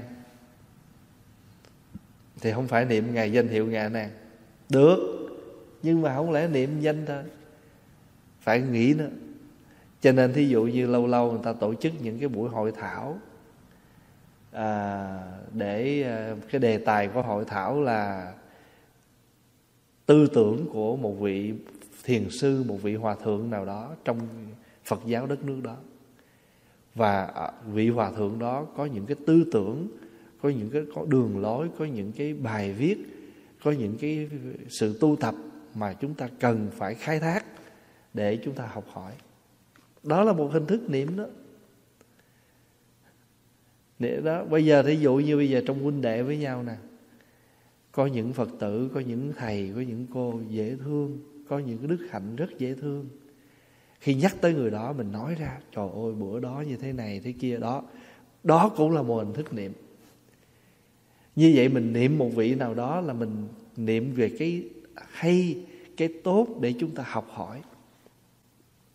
Thì chúng ta có niệm Phật, niệm Pháp, niệm Tăng, niệm giới. Niệm giới là niệm gì? Niệm về nhớ nghĩ về giới luật của Phật. Thí dụ như mình nói giới của Phật giúp cho mình thanh tịnh thân tâm, có một cuộc sống an lạc, thảnh thơi, không có bị nhiễm ô. Thật ra cuộc đời này không phải ngay bây giờ mình hay nói cuộc đời này, hiện tại cuộc đời này bây giờ nhiều cám dỗ lắm. Có không? Có. Nhưng mà đâu phải cuộc đời hiện tại mới có cám dỗ. Mấy ngàn năm trước có những cám dỗ không? Rồi bây giờ mấy ngàn năm sau sẽ có những cám dỗ không? Có. Mỗi một thời đại nó có những cái cám dỗ riêng của nó, nó có những cái tệ nạn của nó. Thí dụ như thời của Đức Phật có thể không có xì ke ma túy, thí dụ vậy. Nhưng mà cũng có những cái tệ nạn khác.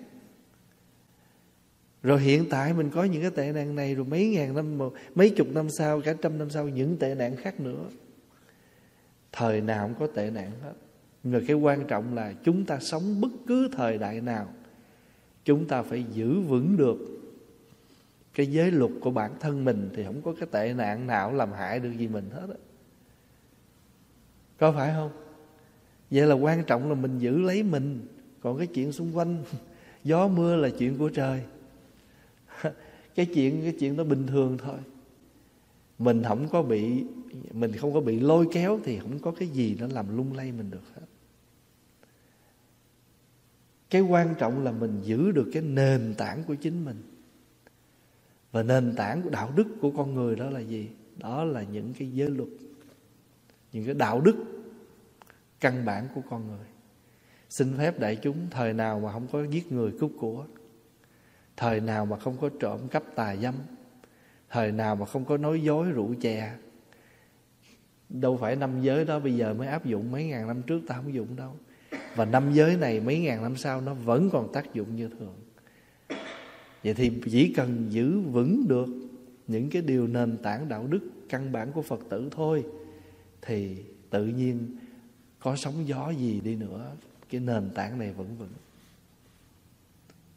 Mình ví dụ vậy. Cho nên niệm Phật, niệm Pháp, niệm Tăng, niệm giới. Rồi niệm thí. Niệm thí là gì? Là niệm bố thí.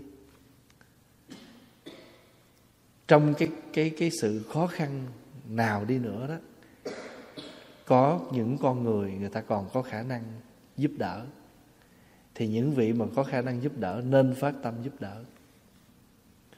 Vì mình giúp đỡ được người thì mình làm cho người có được cái sung mãn trong cuộc sống, gọi là niệm thí. Có nhiều người ta quan niệm, người ta cũng niệm này nè, mà ta niệm về nè: có của tại sao phải cho, mình làm cực khổ tại sao bo mình giữ, cho làm chi mấy cái người làm biếng không đi làm, ở đó xòe tay lấy của ăn. Mình cũng suy nghĩ về những người như vậy, cho nên dứt khoát không cho. Thậm chí mình nói sao, tiền của mình làm ra không mắc mới gì phải cho hết trơn á, không có cần phải bố thí gì cho ai hết trơn á. Nhưng mà cũng có, đó là cũng một niệm gì. Nhưng mà cái người ta niệm khác là tiền tài là vật ngoài thân, mình may mắn làm được ra tiền, gặp thời buổi khó khăn mình có trao đổi, mình có chia sẻ được người được chút nào, hay chút nấy. Nhiều khi một miếng khi đói bằng một gói khi no. Của tuy tơ tóc nghĩa so nghìn trùng. Nghĩ như vậy cho nên mình biết của mình bao nhiêu hết á. Nhưng mà đây là cái lá rách đùm cái lá tả tơi. Cũng là một niệm, nhưng mà cái niệm này hay quá, đẹp quá, làm cho tâm hồn mình an lạc, rộng mở, và làm cho người khác cũng tiếp nhận được cái sự giúp đỡ của mình trong khi những cái thời buổi khó khăn. Niệm Phật, niệm Pháp, niệm giới, niệm Phật, niệm Pháp, niệm Tăng, niệm giới, niệm Thí và niệm Thiên. Niệm Thiên là gì? Niệm cõi trời. Cõi trời, cõi an lạc. Khi nào mà lòng mình buông xả được những cái gút mắt thì đây cũng là một dạng cảnh trời đó. Đó là lục niệm nha. Còn nếu mình cộng thêm 4 niệm nữa gọi là thập niệm. Niệm vô thường, niệm hưu tức, niệm hơi thở, niệm chết. Lâu lâu cũng phải niệm chết đó. Nghĩa là lâu lâu phải quán tưởng, suy tư về cái chết. Để làm chi? Để mình sẽ thấy được rằng trong cuộc đời này ai rồi cũng chết. Ngày hôm qua Pháp Hòa đi thăm một Phật tử, thì năm nay là 82 tuổi mà lẫn rồi. Con cái trong nhà không, bây giờ bà không biết gì nữa hết. Mới đầu gia đình này có hẹn định đưa bà lên thăm Pháp Hòa, nhưng mình thấy tội, người bệnh mà lại phải đi thăm mình nữa, nên thôi để qua chạy lên thăm. Gia đình mới cho thằng cháu lên rước, thì rước lên thăm bà, ngồi chơi. Thì bà không nhớ bà tên gì, nhưng mà Pháp Hòa bày cho gia đình cách. Bà tên gì bà biết không? Không biết. Xong Pháp Hòa đọc tên của bà lên, đọc được cái họ, cái bà nhớ là 2 chữ kế. Xong Pháp Hòa mới hỏi bà có biết niệm Phật không? Nam mô A kêu này Di Đà Phật. Pháp Hòa mới nói gia đình phải thường làm việc này. Thay vì bà ngồi không, bà chỉ không biết gì hết, người chăm sóc người bệnh nên làm việc đó. Cứ ngày làm vài lần, không cần niệm nhiều, tại vì mệt á, niệm lâu không được, niệm 3 lần thôi. Pháp Hòa ngồi chơi một chút mà Hòa hướng dẫn cho bà niệm được mấy lần vậy đó. Bà giỏi đi, bây giờ bà niệm Phật nha. A Di Đà Phật, cái bà niệm theo A Di Đà Phật. Đến nỗi trước khi đi về, Pháp Hòa đứng lên, Pháp Hòa nói giờ bà niệm 3 lần nữa rồi mình đi về nha. Đó là mình khơi cho người ta cái niệm Phật. Rồi xong bà rồi, Pháp Hòa mới nói con người của mình, thay vì bây giờ nè đó, chị ngồi chị chăm sóc mẹ, chị không có làm gì hết, chị để bà khơi khơi vậy. Lâu lâu chị đến chị niệm Phật với bà. Nhưng mà niệm vậy là ai niệm chung? Mình niệm với bà. Như vậy thì mình với bà ngay cái giây phút đó khởi được, hai bên đều có niệm Phật, cái tâm thiện nó khởi. Trên đường đi về, Pháp Hòa mới nói với đứa cháu, người già bây giờ giống như là cái đèn hết dầu, nó còn cháy được là nhờ dầu nó rút trong cái tim á. Nhìn vô bình thấy hết dầu rồi, nhưng mà dầu nó thấm vô cái tim dầu. Bây giờ sự sống của bà là nhờ những giống như cái dầu, cái đèn mà nó rút những cái dầu của cái tim thôi. Nó rút hết cái dầu ở trên tim đó là nó sẽ tắt lửa. Cho nên trong thời gian này các con nên thường lới tới lui thăm bà. Ba của em lái xe đó chở qua đi, bị ung thư mất cách đây khoảng 5-7 năm về trước. Mà gia đình là một gia đình ở đây lâu năm, cho nên từ thời bà cố cho tới ông nội, ông ngoại, bà dì, bà cô gì, tất cả gia đình có những người thân mất là do mình ở đây giúp đỡ những cái thời gian mấy chục năm ở đây. Cho nên Pháp Hòa biết rất nhiều thành viên trong gia đình. Cho nên hồi đó ba em mất, Pháp Hòa cũng lo tang. Pháp Hòa nhắc, con có nhớ ba con mất hồi nhiêu tuổi không? Nó nói 50 mấy tuổi đó. Đâu, ba con đâu có già đâu, mà ba con vẫn bệnh chết. Thì con phải nhớ là bệnh không có chừa ai hết, không phải già mới bệnh. Mà chết cũng không phải là già mới chết, hay bệnh mới chết. Có đôi khi đang khỏe sân sẩn vậy, rớt xuống cái chấn thương đầu chết cũng có, còn rất trẻ. Cái đó là niệm gì? Niệm chết. Vậy thì mình niệm chết là mình nhớ chết, không phải là để mình chán chường, mà mình phải cố gắng. Rồi, bây giờ Pháp Hòa kể đại chúng nghe. Pháp Hòa niệm với mấy chú nè. Chiều mấy chú đi học về lên cúng cô hồn, cúng chiều. Cúng xong cái Hòa hay ra ngồi trước cửa sau chánh điện, kêu từng chú lại, ôm rồi nựng rồi khen, nói con giỏi quá, con tụng kinh giỏi quá. Đâu bây giờ con nhớ nha, phải ráng tu cho giỏi. Tu cho giỏi để làm gì? Để mình giúp đỡ cho người khác. Hôm qua con hỏi anh chú, hỏi tu giỏi để làm gì con? Tu giỏi để thành Phật. Pháp Hòa nói thôi, giờ thành Phật cao quá, kéo xuống bậc đi. Nhớ không? Nếu thành Phật cao quá, giờ con kéo xuống bậc coi, tu để làm gì? Tu để giúp đỡ cho người được rồi. Mình nói mình tu để thành Phật nó hơi lý thuyết ha. Được, có chứ, không phải đâu Phật không có nha. Nhưng mà nói gần gũi đi. Tu để mình đem cái tu mình giúp đỡ cho người. Như vậy thì mình thường xuyên niệm như vậy. Thường xuyên niệm như vậy thì ít nhất gì cái con đường tu của mình nó cũng không đến nỗi. Tại vì mình còn cái đạo đức, còn quán niệm mục đích của người tu. Vậy thì mục đích của người tu là có an lạc, có thanh tịnh, có giải thoát để giúp đỡ cho người, chứ không phải chỉ để một mình hưởng thụ. Không phải đi tìm cái sự sung sướng cho chính mình. Thí dụ mình nói tu để giải thoát, nhưng mà giờ là hàng ngày nè, những cái chuyện gần gũi như là huynh đệ với nhau, anh không xả được những cái tâm niệm giận hờn với nhau, thì anh kêu anh giải thoát cái gì? Anh mới để cái đôi giày, chiếc áo đó mà ai đi ngang lấy nhầm thôi, chứ chưa phải ăn cắp nữa là anh ta la làng lên rồi. Thì giải thoát cái gì? Rồi thí dụ như lỡ mất luôn đi thì anh nghĩ sao? Mất có nghĩa là có người lấy, mà lấy có nghĩa là họ cần. Một là họ xài, hai là họ bán, họ kiếm tiền, họ sống. Nghĩa là của mình, nhưng hôm nay người ta cần, người ta lấy rồi, là người ta có chỗ để sử dụng, thôi giải thoát.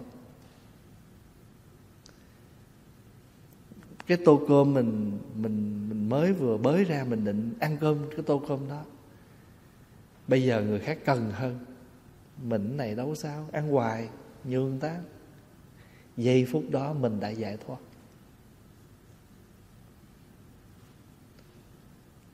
Cho nên thỉnh thoảng mình phải niệm như vậy. Thì cái này gọi là gì? Đại pháp niệm. Cái chuyện rất nhỏ thôi.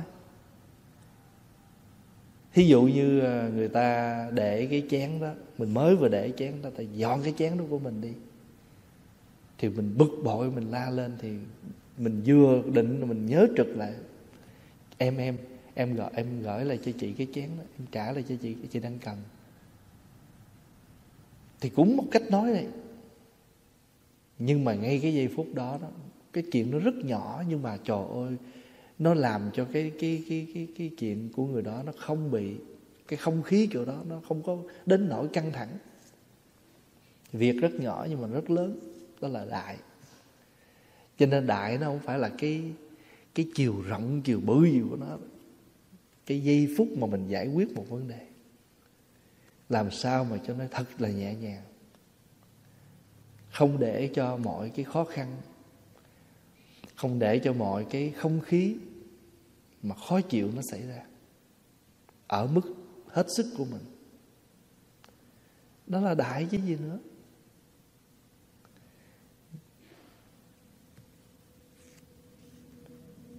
Tất cả các Phật Pháp nương vô cái gì mà có? Nương vô cái tam muội, mà tam muội là chánh định. Mà có chánh định thì có các loại thiền, có các loại quán này. Cho nên rồi tất cả quý vị thấy không có cái gì ngoài cái quán chiếu để rồi tu tập. Tất cả niệm xứ, các đại pháp niệm. Đại từ, đại bi. Đại từ, đại bi là hai trong tứ vô lượng tâm. Tại tứ vô lượng tâm là có từ, bi, hỷ, xả. Bây giờ đại từ, đại bi, các đà la ni. Các đà la ni là các cái môn, các cái pháp môn tổng trì, thu nhiếp. Nói tóm lại là các bài, thí dụ mình tụng các bài thần chú, mình kêu là các đà la ni. Nhưng mà chữ đà la ni nó còn có nghĩa là mình gồm thâu tất cả các pháp, hiểu nghĩa tất cả các pháp. Đó là đà la ni đó.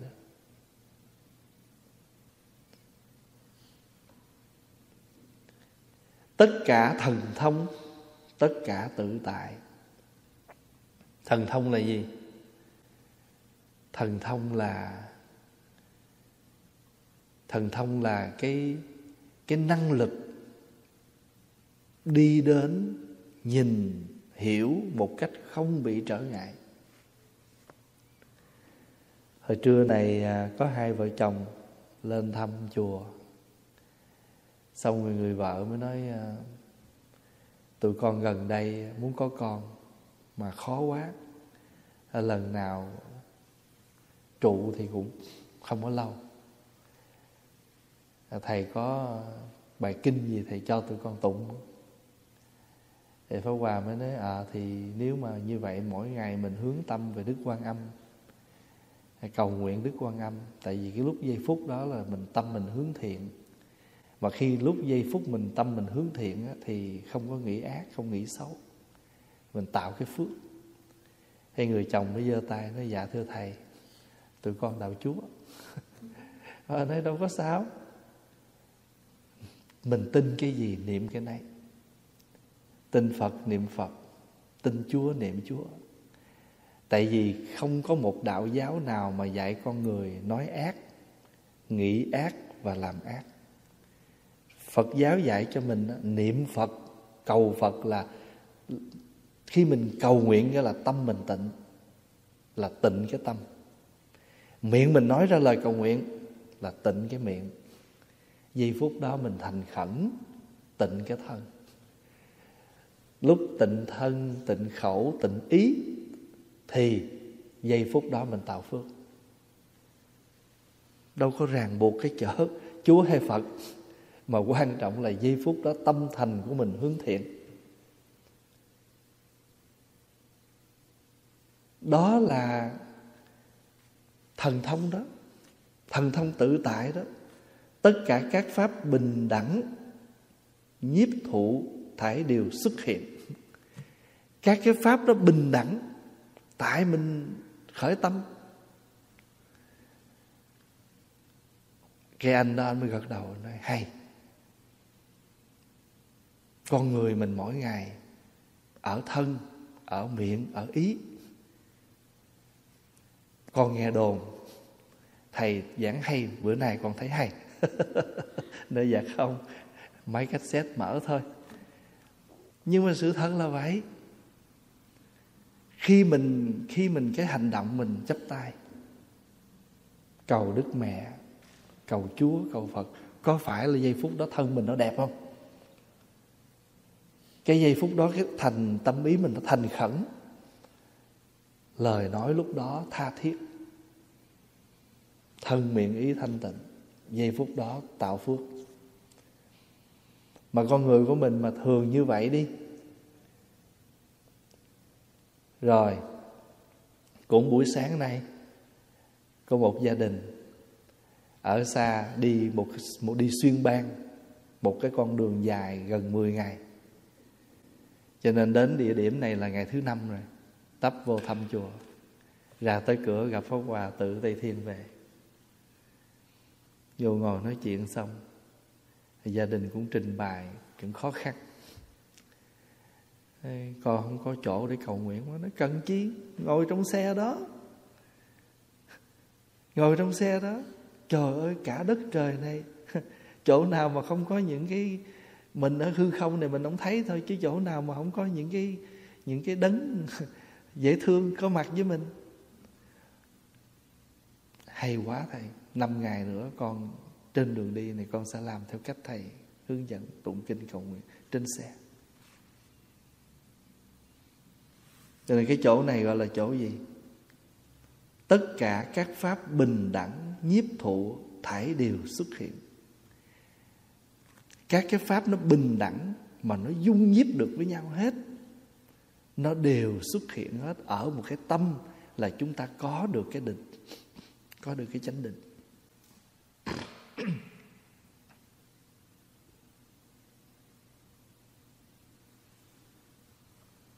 Cho nên ở trên này mới nói đó, nương đại tam muội mà có các Phật pháp. Mà Phật pháp gồm những gì? 4 thiền, 4 định, thủ lăng nghiêm định, tất cả niệm xứ, các đại pháp niệm, đại từ, đại bi, các đà la ni, tất cả thần thông, tất cả tự tại, tất cả các pháp bình đẳng nhiếp thụ thảy đều xuất hiện. Pháp nào mà không có sự chia rẽ, mà có thể dung nhiếp được, có thể nhiếp hóa được hết, pháp đó đều có mặt ở trong Phật pháp hết.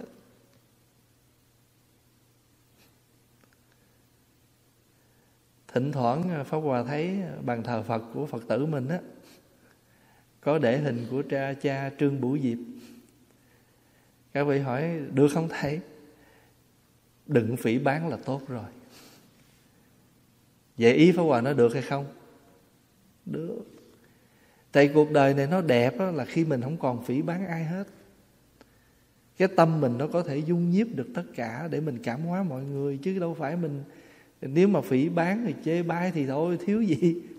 Nhưng mình tu là để mình làm ngược lại cái đó, chứ đâu phải mình làm đi theo cái đó. Hiểu không?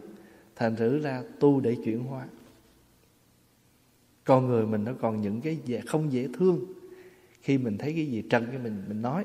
Nhưng mình nói mình cái mục đích mình nói, mình xây dựng bằng cách nào, mình cảm hóa như thế nào. Cho các vị hỏi Pháp Hòa được không? Đừng phỉ báng là tốt rồi. Nghĩa là Pháp Hòa nói tốt, không sao hết. Pháp Hòa thường nói mà, Phật giáo mình đâu có thần tài thổ địa đâu. Nhưng giờ Phật tử mình thờ, có sao đâu, cứ thờ. Nhưng không, bây giờ cái tâm niệm mình thờ không phải như hồi xưa nữa, thờ để ông phù hộ cho con trúng số, thờ để ông phù hộ cho con làm ăn, mà thờ để nhắc nhở ông là thần, đần đất, là tâm của chúng con, là cái sự thần lực của chúng con giữ tiền của.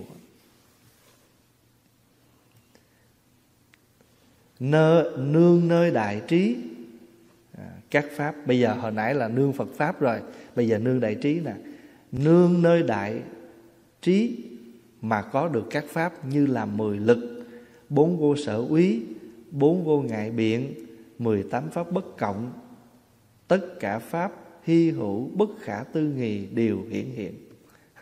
Bây giờ nương nơi cái trí mà có được 10 lực. 10 lực là gì? 10 lực là các cái năng lực mà bình thường, người bình thường không có được.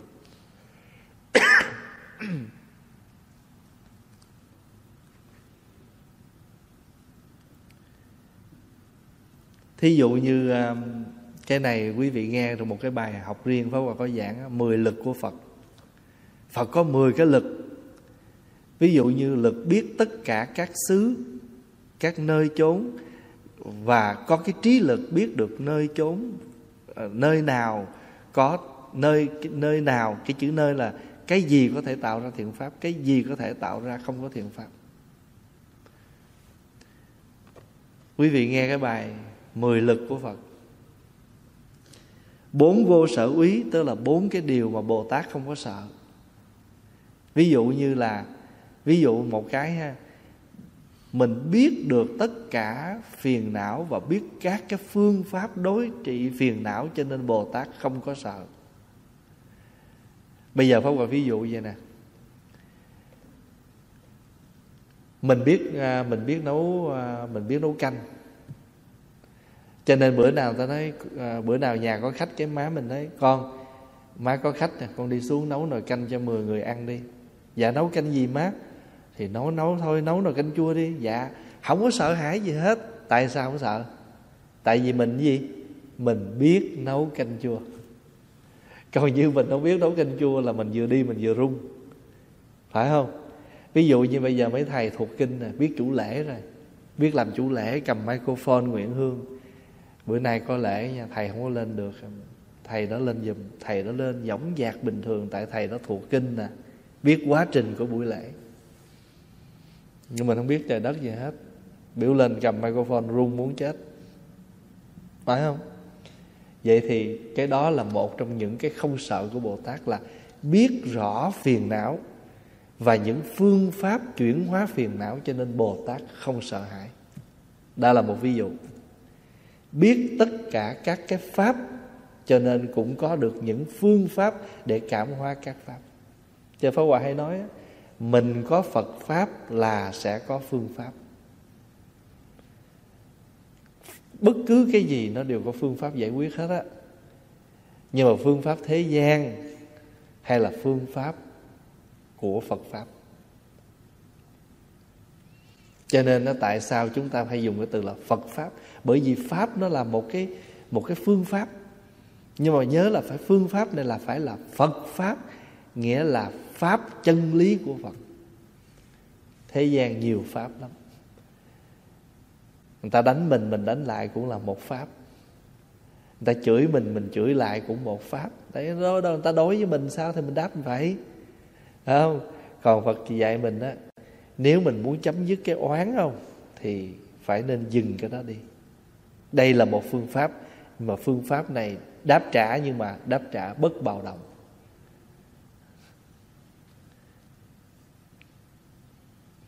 Người ta chửi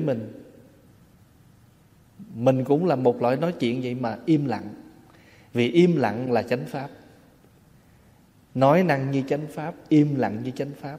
Và bây giờ mình im lặng như chánh pháp để làm gì? Để cái lời nói, cái sự gây hấn nó dừng đi, nó không tiếp diễn. Ở đây đó, 10 lực, 4 vô sở quý, 4 vô ngại biện. 4 vô ngại biện là gì? Là 4 cái điều không có trở ngại của một người hành giả tu tập. Pháp vô ngại biện, nghĩa vô ngại biện, từ vô ngại biện, nhạo thuyết vô ngại biện. Mình biết cái chữ đó như vậy, cái pháp nó như vậy, cái nghĩa nó như vậy, chứ nó không có sở ngại gì hết đó. Ví dụ nha, ví dụ nói chị ơi, hôm nay có một cái đám cúng cần một mâm cơm, thì dọn dùm mâm cơm cúng nha. Là trong đầu mình biết cái pháp mà dọn mâm cơm cúng là gồm có mấy chung trà, mấy chén cơm, mấy đôi đũa, chuẩn bị hết đầy đủ. Nhưng mà hãy nói chiều nay có lễ cúng thí thực cô hồn nha, thì mình sẽ bày cái bể cúng thí thực cô hồn khác với bày cúng cho một người mất. Vậy là trong cái pháp lễ cúng cô hồn đó, ngoài những thức ăn bình thường như một mâm cơm, còn có bánh kẹo, trong đó phải có chén một tô cháo loãng, hay một dĩa muối gạo, thậm chí mình có thêm nước ngọt, pizza, burger, tùy mình, điều nào tốt đấy, bày ra. Thì người ta nhìn vô cái bàn thờ cúng đó, ta nhìn cái cách đó bày biện đó, người ta biết à, này bày cúng cô hồn mà. Nhưng mà rồi mình bày cái pháp đó, người ta hỏi cái nghĩa mình nói được liền. Ủa tại sao cúng linh mà bày 3 chén, mà cúng cô hồn để 6 chén? Đấy, pháp như vậy, nghĩa như vậy. Để người trong cái đời sống con người, trong đời sống con người, chúng ta lấy số 3 làm tiêu chuẩn. Theo quan niệm người xưa là một người mất, 2 người gần, 2 người kèm đi theo. Hay là người ta nói là thiên địa nhân. Còn cô hồn là lục đạo, cho nên 6 chén. 6 loại cô hồn, hay là 12 chén thập nhị loại cô hồn, tùy theo cái bàn nhỏ lớn mà chúng ta thêm thắt, không sao cả. Cái pháp nó làm sao, cái nghĩa nó đó. Cho nên mình đã biết pháp vô ngại thì giảng nghĩa cũng vô ngại. Nua, tại sao nãy tôi thấy chị ra trước chị lại Phật có 3 lại à, mà chị ra làm sao chị lại bằng linh tới 4 lại lần? Chị đếm lộn hả? Nói dạ không, lại Phật lại 3 lại là tượng trưng cho Phật, Pháp, Tăng. Còn lại người mất lại 4 lại là tượng trưng cho 4 cái ân. Hay là nói cách khác là cha mẹ, ông bà, nội ngoại hai bên, bên chồng, bên vợ, cho nên lại 4 lại. Vậy thì pháp như vậy, nghĩa như vậy, thì người nào có được cái biện tài là pháp vô ngại, nghĩa vô ngại, từ vô ngại. Từ vô ngại là sao? Chữ nghĩa từ ngữ địa phương mình hiểu. Ví dụ mình gặp cụ người Bắc, dạ con mời cụ xơi cơm. Còn nếu mình gặp, mình xoay qua đây mình gặp một cụ ở Huế nói dạ con mời bà thời cơm. Thì cũng là, còn mình xoay qua mình gặp bác ở trong miền Nam, dạ mời bác ăn cơm. Chữ ăn cũng được, chữ dùng cũng được. Ăn nghe thô, dùng. Cũng giống như người Bắc gọi cái chân, người miền Nam mình kêu cái cẳng, cái giò. Nhưng mà người Bắc là không có chịu. Tại sao? Chỉ có heo mới có giò, chó mới có cẳng, người phải có chân. Cho nên mà gặp người Bắc mà nói bác đưa cái giò bác cho con xem, đưa cái cẳng cho con xem là đâu có chịu. Dùng từ chi thô quá. Đó là từ vô ngại biện. Rồi có cái vô ngại biện của một người nói là gì? Nhạo thuyết. Nhạo thuyết là thích nói. Thích nói mà nói tận tâm, nói hết lòng. Đó là nhạo thuyết vô ngại. Có nhiều khi người ta có hiểu biết mà người ta không có chịu nói, ta không có tận tâm, tận tình. Còn mình chẳng những biết cái đó mà tận tâm, tận tình, chỉ dẫn cho nó rõ ràng, nói mạch lạc cho người ta nghe. Đó là nhạo thuyết vô ngại. Chữ nhạo là thích. Thích nói mà không phải nói bậy. Thích nói những gì mình biết, mình hiểu cho người ta nghe, người ta hiểu. Tứ vô ngại biện. 4 điều có thể lý giải mà không có chướng ngại. 10 lực, 4 vô sở úy, 4 vô ngại biện, 18 pháp bất cộng. 18 pháp này một người bình thường khó có. Thí dụ như Phật có một cái gọi là thân không có lỗi, miệng không có lỗi, ý không có lỗi. Còn mình thì gì? Miệng quá trời lỗi, thân vô số lỗi, ý vô số lỗi. Còn thật là thân vô thất, khẩu vô thất, ý vô thất. Là mình nói mới có 3 thứ, thí dụ vậy.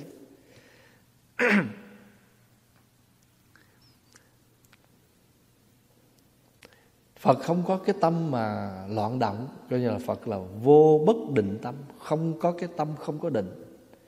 Tâm Phật lúc nào cũng định hết đó. Còn mình thì thôi, đang ngồi vậy ha, mà hễ mà con người đi ngang là mình bình thường, nhưng mà hễ con gián đi ngang là mình nhảy giọt lên, con chuột là một cái mình la làng lên, con thằn lằn một cái là mình quảng lên. Chiều khi Pháp Hòa chọc mấy chị mà nói trời ơi, con nào đi ngang cũng sợ hết á, nhất là con trai con gái mà con dán một cái là chạy làng đó. Thành thử là mình mới thấy là tâm mình bất định, cho nên cái gì nó mình thích á, thì mình bình thường, thậm chí mình phát lộ ra cái chuyện mình thích nữa. Thí dụ mình đang thèm trái xoài mà đi ra chợ mà thấy xoài một cái là mắt mình sáng lên. Mắt thì miệng thì chữ O, mắt thì chữ A. Ô, thích quá. Thì cái người bán họ thấy mình thích quá thì sao? Họ đâu có chịu bớt. Đi mua nhà cũng vậy, mua xe cũng vậy, vô cái là thôi rồi, trời, thấy gì mà cũng rờ rẫm lời người chủ biết rồi đó, mình mê nhà rồi đó, đó không có bớt. Còn cái người ta định tĩnh sao, ta không có bị những cái chi phối đó. Mình con người mình hãy thấy cái gì mình thích cũng biểu lộ, mà gặp cái gì mình không ưa mình cũng biểu lộ, cho nên tâm đến. Phật là vô bất định tâm. Còn mình đây, hay là những cái hà, những bậc thanh ra, những bậc mà nhị thừa, thanh văn duy giác, nhiều khi cũng chưa được. Cho nên là Phật có 18 pháp bất cộng, nghĩa là Phật có 18 thứ mà mình không có thể chung cùng được cái đó. Tứ vô bốn vô ngại biện, 18 pháp bất cộng, tất cả pháp huy hữu bất khả tư nghị đều hiển hiện. Đây, ở trên thì sao? Tất cả các pháp thần bình đẳng nhiếp thọ đều xuất hiện. Còn ở dưới này thì tất cả các pháp hy hữu bất khả tư nghị. Hy hữu là gì? Hiếm lắm, hy hữu lắm. Các pháp hy hữu mà chẳng những hy hữu mà không thể có tư duy suy lường được, đều hiển hiện. Ví như nương nơi bảo châu như ý, vô lượng vô biên báo vật xuất hiện. Cũng thế, nương đại tam muội, nương đại trí tuệ, vô lượng vô biên pháp Phật xuất hiện. Mình mà tu tập mà có nương vô cái pháp vô biên Phật pháp, vô biên trí tuệ, vô biên tam muội thì vô lượng Phật pháp xuất hiện. Pháp thân như vậy, tam muội trí tuệ vượt tất cả tướng, không dính mắc tất cả tướng, không thể phân biệt, chẳng thường chẳng đoạn, gọi là trung đạo. Bây giờ mình thấm nhập được rồi thì mình có được trí tuệ vượt tất cả các tướng. Ví dụ bây giờ đây là mình kêu là hoa lan nè. Nhưng mà mình á, hoa lan á, người ta chơi lan á là người ta còn phân biệt nha. Lan này là lan hồ điệp, lan kia là lan thủy trúc, là ôi hàng trăm thứ lan khác nhau. Nhưng mà giờ tất cả các tên của lan ai đặt? Ai đặt? Mình đặt. Chứ cái bông này nó có tự nó tôi là lan đâu. Nó cũng có nói tôi là điệp, tôi là gì đâu. Mà tất cả các pháp mình đặt hết trơn á. Đó, giống như cái cục ngồi này đây mình kêu là cái bồ đoàn. Nhưng nếu mình đem mình tặng cho một người khác, ô trời ơi, chị tặng cho tôi cái gối ở đâu mà cứng cáp dễ thương vậy. Ta đem ta gối đầu ta nằm. Ở trong chùa mình cũng vậy thôi. Bây giờ mình thường vậy chứ nhiều lúc á, ngủ hồi lúc có nhiều lúc mình đi chùa mà không có đồ để ngủ, tối ôm người cục này nè, gác cái đầu ngủ, ráp ba tọa cụ là thành cái chỗ để mình nằm rồi. Thì bình thường sổ nó ra là tọa cụ bồ đoàn, mà ráp nó lại là thành chỗ để mình ngủ. Quý vị biết không, 10 năm trời ở Trúc Lâm này Pháp Hòa nằm ngủ bằng 3 miếng này nè. Tối nào cũng ráp 3 miếng lại ngủ, rồi sáng ra là dùng để làm ngồi, tối là ráp 3 miếng ngủ. Cả chục năm như vậy mà nằm lên đó rồi không nhúc nhích đâu. Nằm ráp vậy mà sáng nằm, tối nằm sao sáng y chang vậy. Như vậy thì mình mới hiểu là mình vượt tất cả mọi chướng, không dính mắc tất cả các tướng.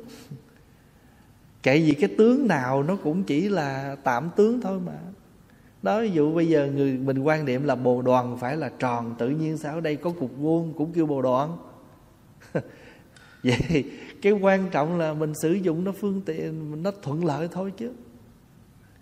Tại vì mình quan niệm là bồ đoàn phải là tròn, mà giờ cái cục vuông cũng kêu bồ đoàn là sao? Vậy vượt tướng đi. Mà người vượt được cái tướng thì hết tranh cãi. Trí tuệ vượt tất cả tướng, không dính mắc tất cả tướng, không thể phân biệt, chẳng thường chẳng đoạn. Không có cái gì mà thường, mà cũng có gì là đoạn. Thế nào là thường, thế nào là đoạn.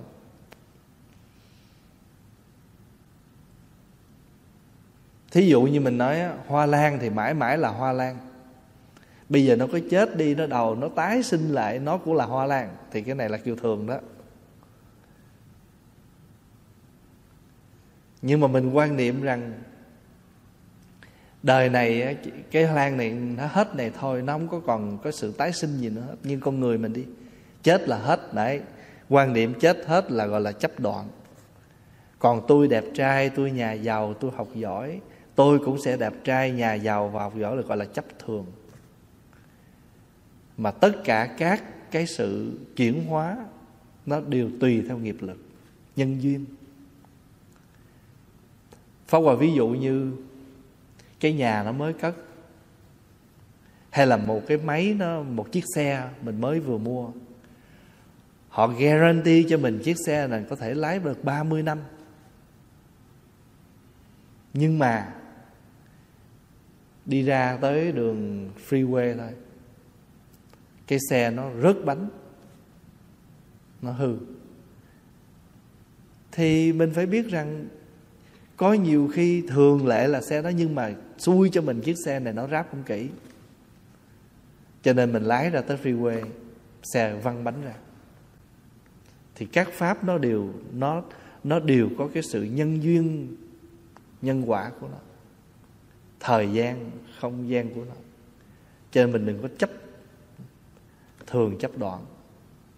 Đấy, bản thân con người mình đời này mình rất đẹp, rất giàu, rất thông minh, học giỏi vân vân, nhưng đời này mình sống dở quá. Mình tự cao, tự hào, tự đắc, tự đại với những cái mình có, mất phước. Có thể hết đời này mình không được như vậy nữa. Do từ một cái tốt mà do chúng ta không biết sống nó trở ra khác đi. Đó, một người già giàu mà không biết sống, không biết tích lũy, không có biết tiện tặng thì núi cũng sập lở. Đó. Cho nên chẳng thường, chẳng đoạn. Nhưng mà cái tất cả cái đó gọi là gì? Trung đạo. Trung đạo nghĩa là con đường dung thông, không hành cũng không cố bám mà cũng không cố bỏ. Ví dụ như mình ăn á, ăn thiệt cho cố, ăn cho no, tại ngon quá ăn cho no, mà ăn no quá thì nó phát mệt. Rồi giờ mình không hành thân ép xác phải khổ hạnh thì cái này quá khổ. Mà trung đạo là cứ ăn vừa đủ no để tu là tốt. Vậy này trung đạo chính là con đường của Phật giáo muốn dạy.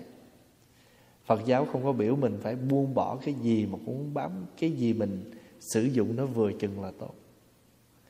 Ví dụ quý vị thấy thuốc bổ mà uống nhiều quá thì sao? Nó đâu có bổ nữa, nó nứt nó nứt, nó hư luôn chứ bổ gì. Mình thổi một cái bánh xe mà mình thổi quá, thôi kệ, thổi trừ hao đi, thổi quá thì sao? Nó bể bánh chứ, phải không? Thành thử cái bong bóng cũng vậy, mình thổi vừa chừng để treo thôi, cứ thấy nó nông nông được hồi nó bể. Tại vì khi mình nó quá sức của nó phải bể chứ. Mình thổi vừa chừng thấy bong bóng được treo thì cái đó là trung đạo đó.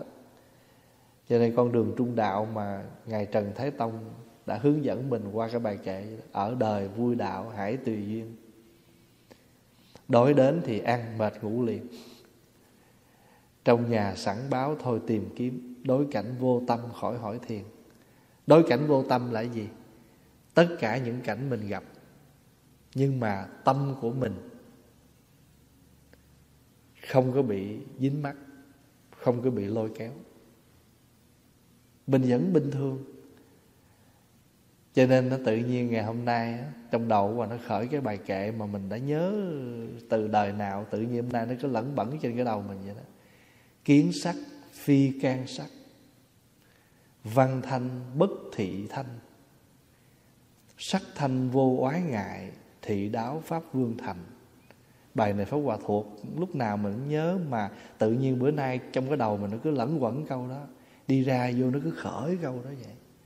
Nghĩa là thấy sắc không vướng sắc, kiến sắc phi can sắc, vẫn thấy mà không dướng mắt. Văn thanh bất thị thanh, nghe tiếng mà vẫn không bị tiếng nó lôi.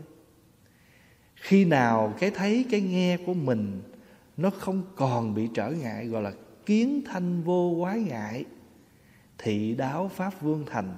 Nghĩa là lúc đó mình đến được cái thành trì của Đấng Pháp Vương, nghĩa là mình đạt được cái chỗ thành tựu. mà Pháp Hòa nhớ là cái bài này của một vị thiền sư Việt Nam: kiến sắc phi can sắc, văn thanh bất thị thanh, kiến thanh vô quái ngại, hay là sắc thanh vô quái ngại, thị đáo pháp vương thành. Mình đến được cái thành trì, cái bảo thành của Đấng Pháp Vương là của Phật. Phật là một người giàu. Nếu mà nói giàu thì ai giàu hơn một ông vua? Nhưng mà Ngài bỏ cái đó để Ngài đi chọn cái khổ nhất, hành thân ép sát trong quá trình tu 6 năm. Ngài có được gì không? Ngài được, nhưng mà cái chỗ được đó chỉ là những cái sơ khởi của sự ép sát tu hành. Cuối cùng Ngài mới tìm ra được con đường trung đạo. Như vậy thì để Đức Phật dạy cho chúng ta rằng, nếu mà nói về cái chỗ khổ hạnh là Phật đã qua rồi, nhưng mà Phật không có kết quả.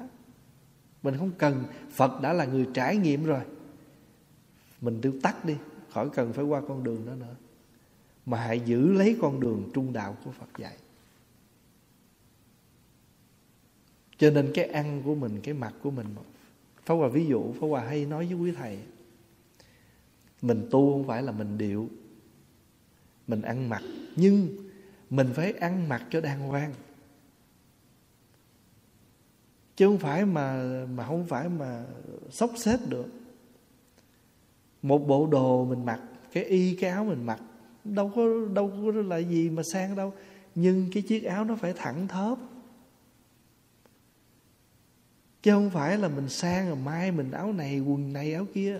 Nhưng cái đó là cái y phục của người tu, mà nói theo Phật Pháp là Pháp phục, nghĩa là cái y phục trong Phật Pháp. Mình mặc cái đó lên, nó nói lên sự trang trọng, thì không để cho nó nhăn nhó, nhăn nheo. Giặt muốn không phải ủi thì vừa sấy xong phải đem ra xếp liền. Mà lỡ để nó nguội, nó nhăn nhó thì phải đi ủi nó cho nó ngay ngắn. Ủi không cần phải gọi là chết ly chết gì, miễn sao nó thẳng thớp là tốt. Y cũng vậy. Trời ơi, mình mặc cái y mà cái móc y nó xúc chỉ trơn, còn có cọng chỉ toàn ten, mặc cái y nó rớt lên rớt xuống vậy sao được. Áo tràng gì mà mấy cái nút thắt nó lỏng nút hết trơn rồi, cái để vô cái nó tuột ra. Mỗi lần lên tụng kinh đưa hai tay kẹp vậy nè, chi tâm đảnh lễ mà cứ kẹp sợ nó rớt, mà giơ tay ra cái nó xốc xếch ra. Sao được, ta nhìn Phật tử ta rầu muốn chết. Anh Phật tử, chị Phật tử gì trong chùa, trong đạo gì mà ăn mặc kỳ cục vậy. Cái đó thì nó không tu khổ hạnh, đâu phải khổ hạnh. Về khổ hạnh nó không nói lên được ý nghĩa gì của sự tu hành anh cả. Mà nếu nói đúng hơn là nội cái tôi nhìn cái anh ăn mặc thôi là tôi hiểu được nội tâm của anh, đường lối tu tập của anh. Ví dụ chánh điện đâu phải là một cái nơi mà mình đâu cần phải sang trọng gì, không bông không trái gì cũng sao hết á, nhưng mà phải sạch sẽ, phải trang nghiêm.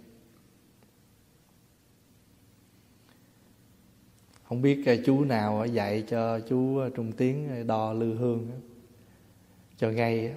Hồi chiều Pháp Hòa ngồi tiếp khách, cái thấy ảnh chạy vòng vòng, ảnh làm hương đăng, ảnh lấy cái tay chút xíu và ảnh đo mấy cái lư hương vậy nè.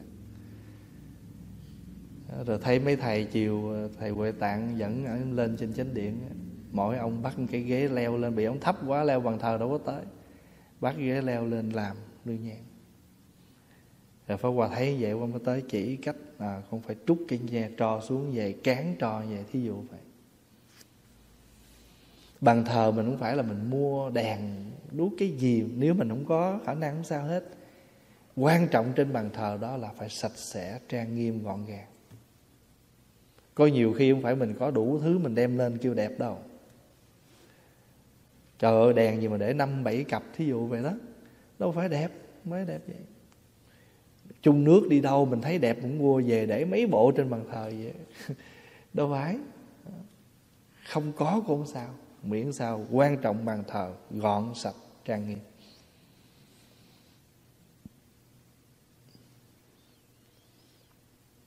Cái đó là trung đạo đó.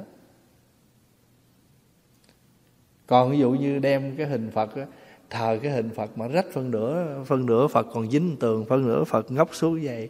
Ở sao vậy không? Mình phải đơn giản, trời đất ơi. Ví dụ vậy. Rồi cái là hình Phật rồi kiếm cái hộp gì chêm lên. Rồi đi, thí dụ kiếm cái hộp đi thì cũng phải kiếm gì che lên. Tự nhiên nhìn bằng Phật thấy cái hũ cá mòi, cái hũ hem gì, cái lon hem gì mình đem mình để. Cái này đâu phải rồi là mình gọi là khổ hạnh đâu, mà không trang nghiêm. Tuy không phân biệt, tuy có phân biệt nhưng về tự thể thì vô phân biệt. Tuy có ba nhưng không có ba. Cái này mình sẽ nói sao? Bữa nay mình học tới đây thôi. Đọc lại chỗ này ha. Pháp thân như vậy, tam muội trí tuệ vượt tất cả tướng, không dính mắc tất cả tướng, không thể phân biệt, chẳng thường chẳng đoạn, gọi là trung đạo. Không có chấp chết là hết, mà cũng không có chấp rằng tôi sao thì sẽ mãi mãi là như vậy. Cái đó gọi là chấp thường. Còn chết là hết, không có tái sinh, không có luân hồi, gọi là gì? Chấp đoạn. Ví dụ như cái hoa này, chết là hết thì mình gọi là mình. Nhưng mà thật sự cái hoa này mình đưa nó vô cái đống rác, nó thành ra gì? Nó thành phân. Rồi để nó tiếp tục nó nuôi những cái loại rau củ hoa khác thì nó chẳng qua nó thể hiện cái khác thôi. Ví dụ như mình thấy một cái hồ nước bốc hơi cạn nước hết rồi. Mình nó cạn ở đây nhưng mà nó đi đâu? Nó bốc lên nó thành gì? Nó thành mây. Nước nó bốc hơi nó thành mây. Rồi mây nó đủ duyên nó rơi xuống nó làm mưa. Thì mình thấy nó không còn ở dưới hồ, mình thấy mây nước chết hết rồi. Nhưng mà nếu cái người mà nhìn kỹ thì nó bốc hơi là do nắng, do cái chất sức nóng nó làm cho hơi nước bốc lên. Và những hơi nước bốc lên này nó tạo ra mây. Và đủ duyên thì mây nó sẽ rơi xuống làm mưa. Nhưng mà cái sự luân hồi này nó ở một dạng khác. Hồi nãy nó là nước, sau đó nó thành hơi. Và cái hơi đóng lại chúng ta gọi là mây. Khi nó rơi xuống, trong quá trình nó rơi chúng ta gọi là mưa. Mà khi nó xuống đây rồi thì chúng ta gọi là nước. Rồi chúng ta để nó vào trong cái tủ đông, nó đông lại chúng ta gọi là nước, nhưng mà nước đá. Chúng ta bỏ vào trong nồi, chúng ta nấu đun nó sôi lên, chúng ta gọi là nước sôi. Rồi chúng ta để vô trà, chúng ta gọi là nước trà. Chúng ta để cà phê vô thì chúng ta gọi là cà phê. Nhưng mà tất cả cà phê, trà, nó có ngoài nước không? Nó có thể có mặt ngoài nước không? Rồi chúng ta để vô trong cái nồi, chúng ta nêm nếm bỏ rau vô, chúng ta gọi là nước canh. Cũng là nước đó, nhưng mà mình biến nó đi luân hồi ở một mặt khác. Cho nên đừng có thấy nó không có mà chúng ta nó không có. Nó chỉ không có ở đây nhưng mà nó có mặt chỗ khác. Giống như tuần này Pháp Hòa ở đây với quý vị. Lẽ ra giờ này Pháp Hòa ở Saskatoon nè. Chiều nay Pháp Hòa có buổi giảng ở Saskatoon nè. Rồi sáng ngày mai có buổi giảng ở Regina nè. Nhưng mà không khỏe. Cho nên mới nói mấy thầy đi giùm. Thầy ở nhà Thủ Dinh. Mặc dù mình vẫn giảng, vẫn ra lễ, nhưng mình có giờ mình dưỡng nghỉ được. Nên bữa nay mấy thầy đi hết rồi. Mỗi thầy, mỗi việc. Sáng nay là thầy Tịnh Tạng, chú Trung Hải phải lái xe đi Fort McMurray. Thì có chương trình liên tôn. Thuyết trình về đạo đức của mỗi tôn giáo để làm sao có được một cái chung. Chương trình được tổ chức ở Fort McMurray. Họ gửi thư mời Pháp Hòa. Lúc đầu tại mình có chương trình ở Saskatoon, Regina không đi được, mới nói thôi thầy Tịnh Tạng, thầy Đức Tạng, thầy Trung Hải, chú Trung Hải lo. Rồi chương trình đi Saskatoon, Regina nhờ thầy Đức Tạng lo. Thì lẽ ra là coi như là từ hôm tháng 4 tới giờ là liên tục sẽ có chương trình. Nhưng Pháp Hòa muốn dưỡng để tuần tới này Pháp Hòa phải cần đi Mỹ. Cho nên tuần tới này thứ Sáu là đi New Orleans. Thì khi tuần sau này quý vị không thấy Pháp Hòa ở đây, thì Pháp Hòa không có ở đây, nhưng mà đâu có phải Pháp Hòa mất hẳn đâu. Ẩn ở đây, nhưng mà hiện ở chỗ khác. Hiện ở chỗ khác. Không nói Pháp ở đây, nhưng mà Pháp nói chỗ khác. Như vậy thì cái nhìn sâu sắc là chỉ tất cả các Pháp chỉ là sự ẩn hiện thôi. Hôm nay nó hiện thành cái hoa lan này, nhưng mà thật sự mà nói, hoa lan này nó đâu phải nó có mặt duy nhất ngày hôm nay đâu. Nó được hình thành bởi vô số rác rưởi, phân bón của cái trước để nó có mặt ngày hôm nay. Rồi nó sẽ tiếp tục làm phân bón để nuôi dưỡng lan và rau của cái khác. Nhưng mà tại thường thường chúng ta cái gì nó hiện tướng chúng ta mới nói thôi. Nhưng mà có những cái nó luân hồi trong âm thầm mà bất khả tư nghị mình đâu biết được, phải không? Đó. Ngay cả cái sạch cái dơ đó. Bây giờ xin phép đại chúng, mình tiểu tiêu, mình dội vô bồn cầu, nó đi ra cái cống chính hết. Tất cả những cái tạp dơ nó đưa về cái cống rãnh chính của cái city, cái thành phố này hết. Rồi ở nơi đó người ta thanh lọc, ta xử lý, người ta lọc bao nhiêu lần, bắt đầu nước này nó lọc lại, nó sạch rồi, nó bắt đầu nó luân lưu trở lại vào trong cái nguồn nước của mình. Vậy thì cái mà mình uống ngày hôm nay, mình kêu nó là sạch, nó được thanh lọc từ những cái gì? Từ những cái dơ. Tất cả những nước nó đều phải có thanh lọc, chứ làm sao mà sạch được, phải không? Như vậy cái chúng ta gọi là sạch, nó có thật sạch không? Nhưng mà từ cái trong cái sạch này nó được làm bằng từ những cái dơ. Ngay con người mình nè, bây giờ mình nhìn thấu thẩm thì ở trong con người này hiện tại bây giờ mình đang có chứa tạp dơ không? Có chứ. Những thức ăn mình ăn hồi chiều nè, bây giờ nó đã thành phân rồi. Những nước mình uống nè, thì ở trong cơ thể ngồi đây, với chiếc áo, với dầu thơm, với tóc tai, với trang điểm, chúng ta gọi là đẹp, là thơm, là sạch. Chứ thật sự bên trong tất cả những cái đó chỉ là một cái vỏ, một cái đải da đựng tạp đồ dơ. Thế thôi. Mình nói như vậy đâu có nghĩa là để mình chán chường, chê bai gì cuộc đời và con người. Nhưng chúng ta thấy rõ sự thật. Để dừng là gì? Không có chấp. Nói sạch, nói dơ gì, anh muốn nói gì nói. Còn thật tướng của nó là như vậy đó. Thật tướng nó là như vậy đó. Mà hễ anh nhận được cái chân tướng của nó thì anh không có bị mọi ràng buộc gì hết. Anh ngồi anh cãi cho dữ. Tôi nói mây này được làm bằng xăng. Anh muốn nói gì nói. Nhưng mà thật chất mây nó là gì thì nó tự nó biết, và mọi người đều biết như vậy. Cho nên Như Lai thường trụ tự tại, an lạc thanh tịnh. Nghĩa là các đức Như Lai thường trụ, tức là mình ở trong cái tự tại. Tại vì được cái pháp thân, được ba thân tự tại đó, thì được cái tự tại. Tự tại nghĩa là không có ràng buộc. Tự tại mà chẳng những tự tại mà có an lạc, có thanh tịnh. An lạc thì thanh tịnh, nghĩa là vui mà vui trong sáng. Ví dụ như mình ngồi đây, đâu có ai nói chuyện cười, đâu có ai mở nhạc cho mình nghe. Nhưng nếu mình ngồi đây mà mình vui thì cái này là vui, này là an lạc. Mà cái niềm vui này vui một cách trong sáng, vui để mở mang sự hiểu biết, gọi là an lạc thanh tịnh. Nương đại tam muội mà các Phật pháp, nương vào cái chánh định rộng lớn mà các Phật pháp, như là bị gì chữ Phật pháp hai chấm, thì trong đó Phật pháp gồm có gì? 4 thiền, 4 định. 4 thiền á, có nghĩa là 4 cái tầng lớp chứng thiền: sơ thiền, nhị thiền, tam thiền, tứ thiền. Tức là người nào mà chứng được những cái tầng thiền Thì cái này gọi là bốn cái tầng thiền mà chứng được.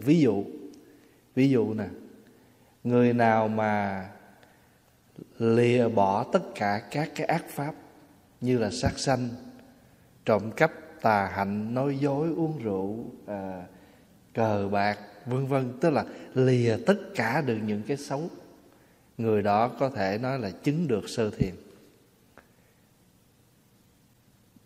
Mình ghiền thuốc mà bữa nay bỏ được thuốc rồi, được sơ thiền rồi đó. Mình nghiện rượu mà bữa nay bỏ rượu, được sơ thiền rồi đó. Đây mình nói chỉ mới một thôi nha, ly ác pháp rồi có tầm có tứ, nghĩa là mỗi một việc gì mình làm mình chú tâm và mình quan sát kỹ lưỡng, rồi từ từ lên tới nhị thiền, tam thiền, tứ thiền. Mà những cái thần thiền này từ đâu? Phải từ cái sự tu tập mà ra. Thầy có chỗ ta nói gọn là ly sanh hỷ lạc. Ly sanh hỷ lạc. Rồi đó ly sinh hỷ lạc, ly hỷ diệu lạc, rồi định sinh hỷ lạc. Rồi đến gọi là xả tất cả mọi cái tâm niệm.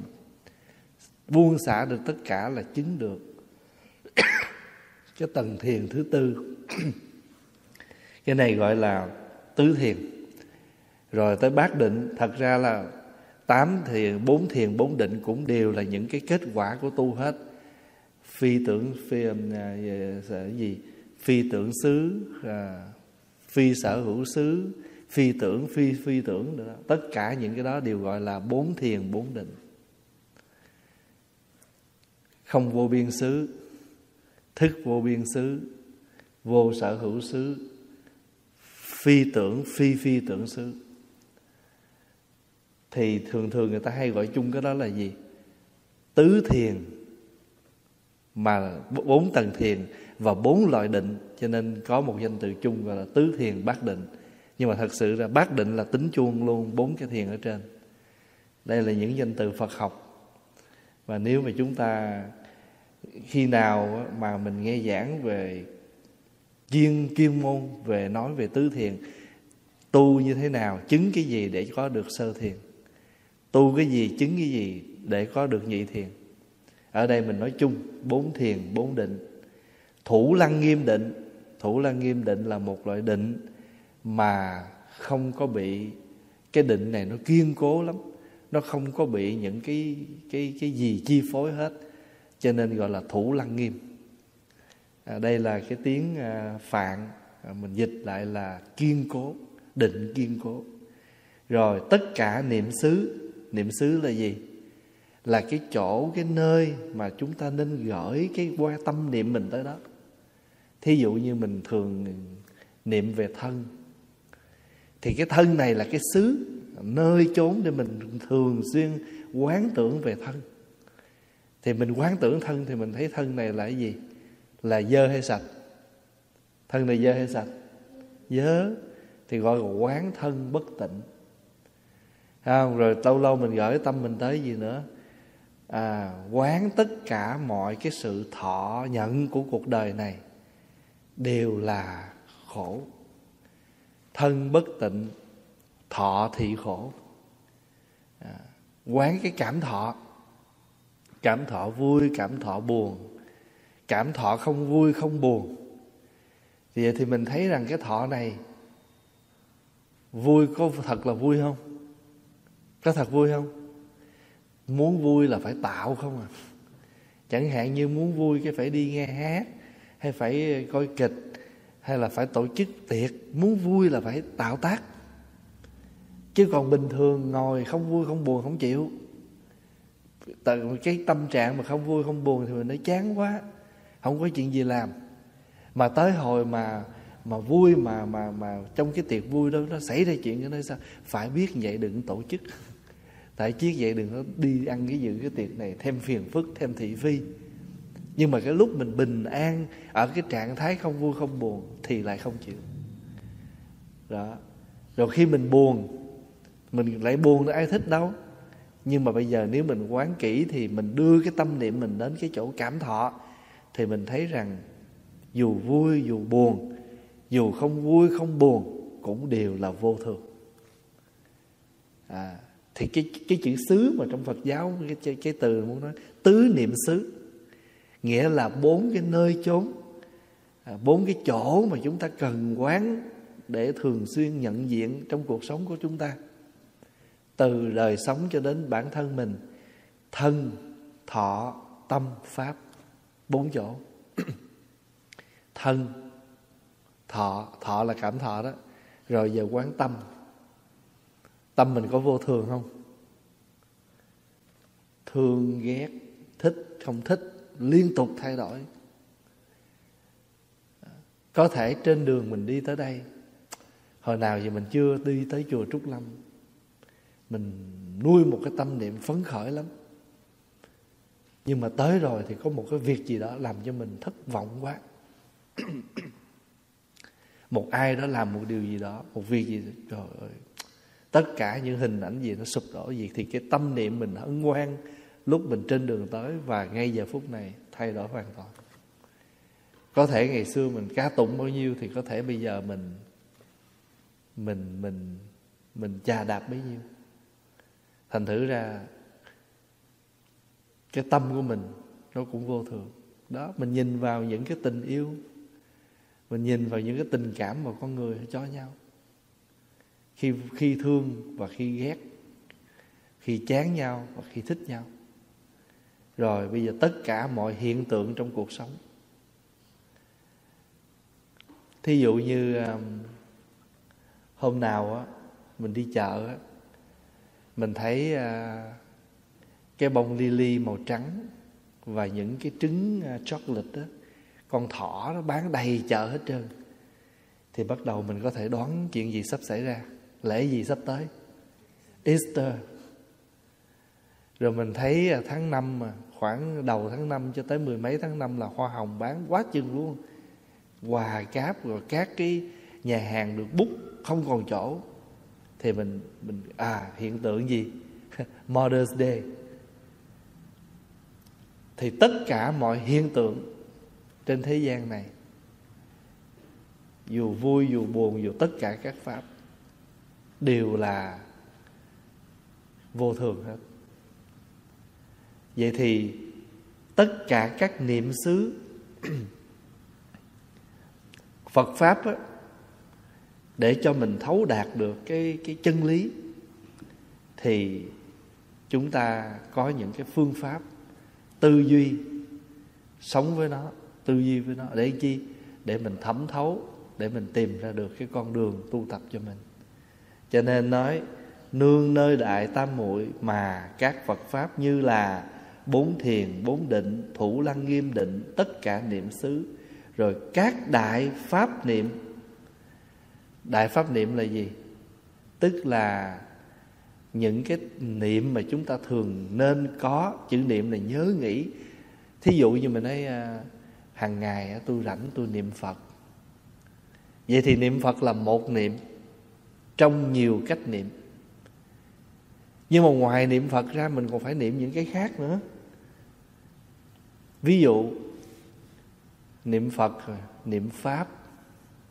Niệm Pháp là niệm gì? Niệm các bài kinh. Mấy chú tiểu vô chùa dạy cho mấy bài kệ. Mấy bài kệ đó đen chi? Nhớ. Nhớ rồi là để khi nào phải đọc lên. Thì chú tiểu thì chưa biết tư duy nhiều, nhưng mà dạy trước cho thuộc lòng. Lớn lên nhờ những cái đó, lâu lâu nó đi ra, nó giúp cho mình tư duy quán chiếu để mình nhẹ nhàng trong cuộc sống. Bây giờ mình cũng vậy. Nam mô về Phật, Nam mô về Phật, Nam mô về Phật. Cái này mới có niệm Phật à. Mà niệm Phật này là niệm sơ cơ nữa, niệm cơ bản. Niệm cơ bản còn có cái cách niệm nữa là niệm Phật còn có nghĩa là mình suy nghĩ về những cái hạnh đức của Phật. Thí dụ như Phật là bậc có cái trí tuệ chân chánh, gọi là chánh biến tri. Trí tuệ chân chánh cùng khắp. Phải nhớ rằng Phật có cái trí tuệ đó, gọi là niệm Phật đó. Phật là người có khả năng khéo vượt tất cả mọi khó khăn, gọi là thiện thể. Phật là người có khả năng giải hết tất cả mọi cái tình huống của thế gian, gọi là thế gian giải. Phật là người có khả năng điều phục bản thân và mọi người xung quanh. Điều phục đây không phải là lãnh đạo, làm boss người ta, nhưng mà điều phục mọi cái chướng ngại trong bản thân mình và giúp người khác, gọi là điều ngự trượng phu. Vậy thì Phật có 10 cái ân đức, 10 cái điều mà chúng ta có thể suy niệm về Đức Phật. Ví dụ như quý vị nói hôm nay con niệm về tôn giả Xá Lợi Phất, thì đâu phải mình ngồi mình niệm Nam Mô Xá Lợi Phất Tôn Giả, Nam Mô Xá Lợi Phất Tôn Giả, mà chúng ta suy nghĩ về những cái gì cao đẹp ở nơi Ngài Xá Lợi Phất. Cho nên Ngài Xá Lợi Phất có rất nhiều những cái hay để chúng ta phải suy niệm, nhớ nghĩ, tìm tòi và học hỏi. Con suy niệm về Đức A Nan thì không phải niệm Ngài danh hiệu Ngài A Nan được, nhưng mà không lẽ niệm danh thôi, phải nghĩ nữa. Cho nên thí dụ như lâu lâu người ta tổ chức những cái buổi hội thảo, để cái đề tài của hội thảo là tư tưởng của một vị thiền sư, một vị hòa thượng nào đó trong Phật giáo đất nước đó, và vị hòa thượng đó có những cái tư tưởng, có những cái có đường lối, có những cái bài viết, có những cái sự tu tập mà chúng ta cần phải khai thác để chúng ta học hỏi.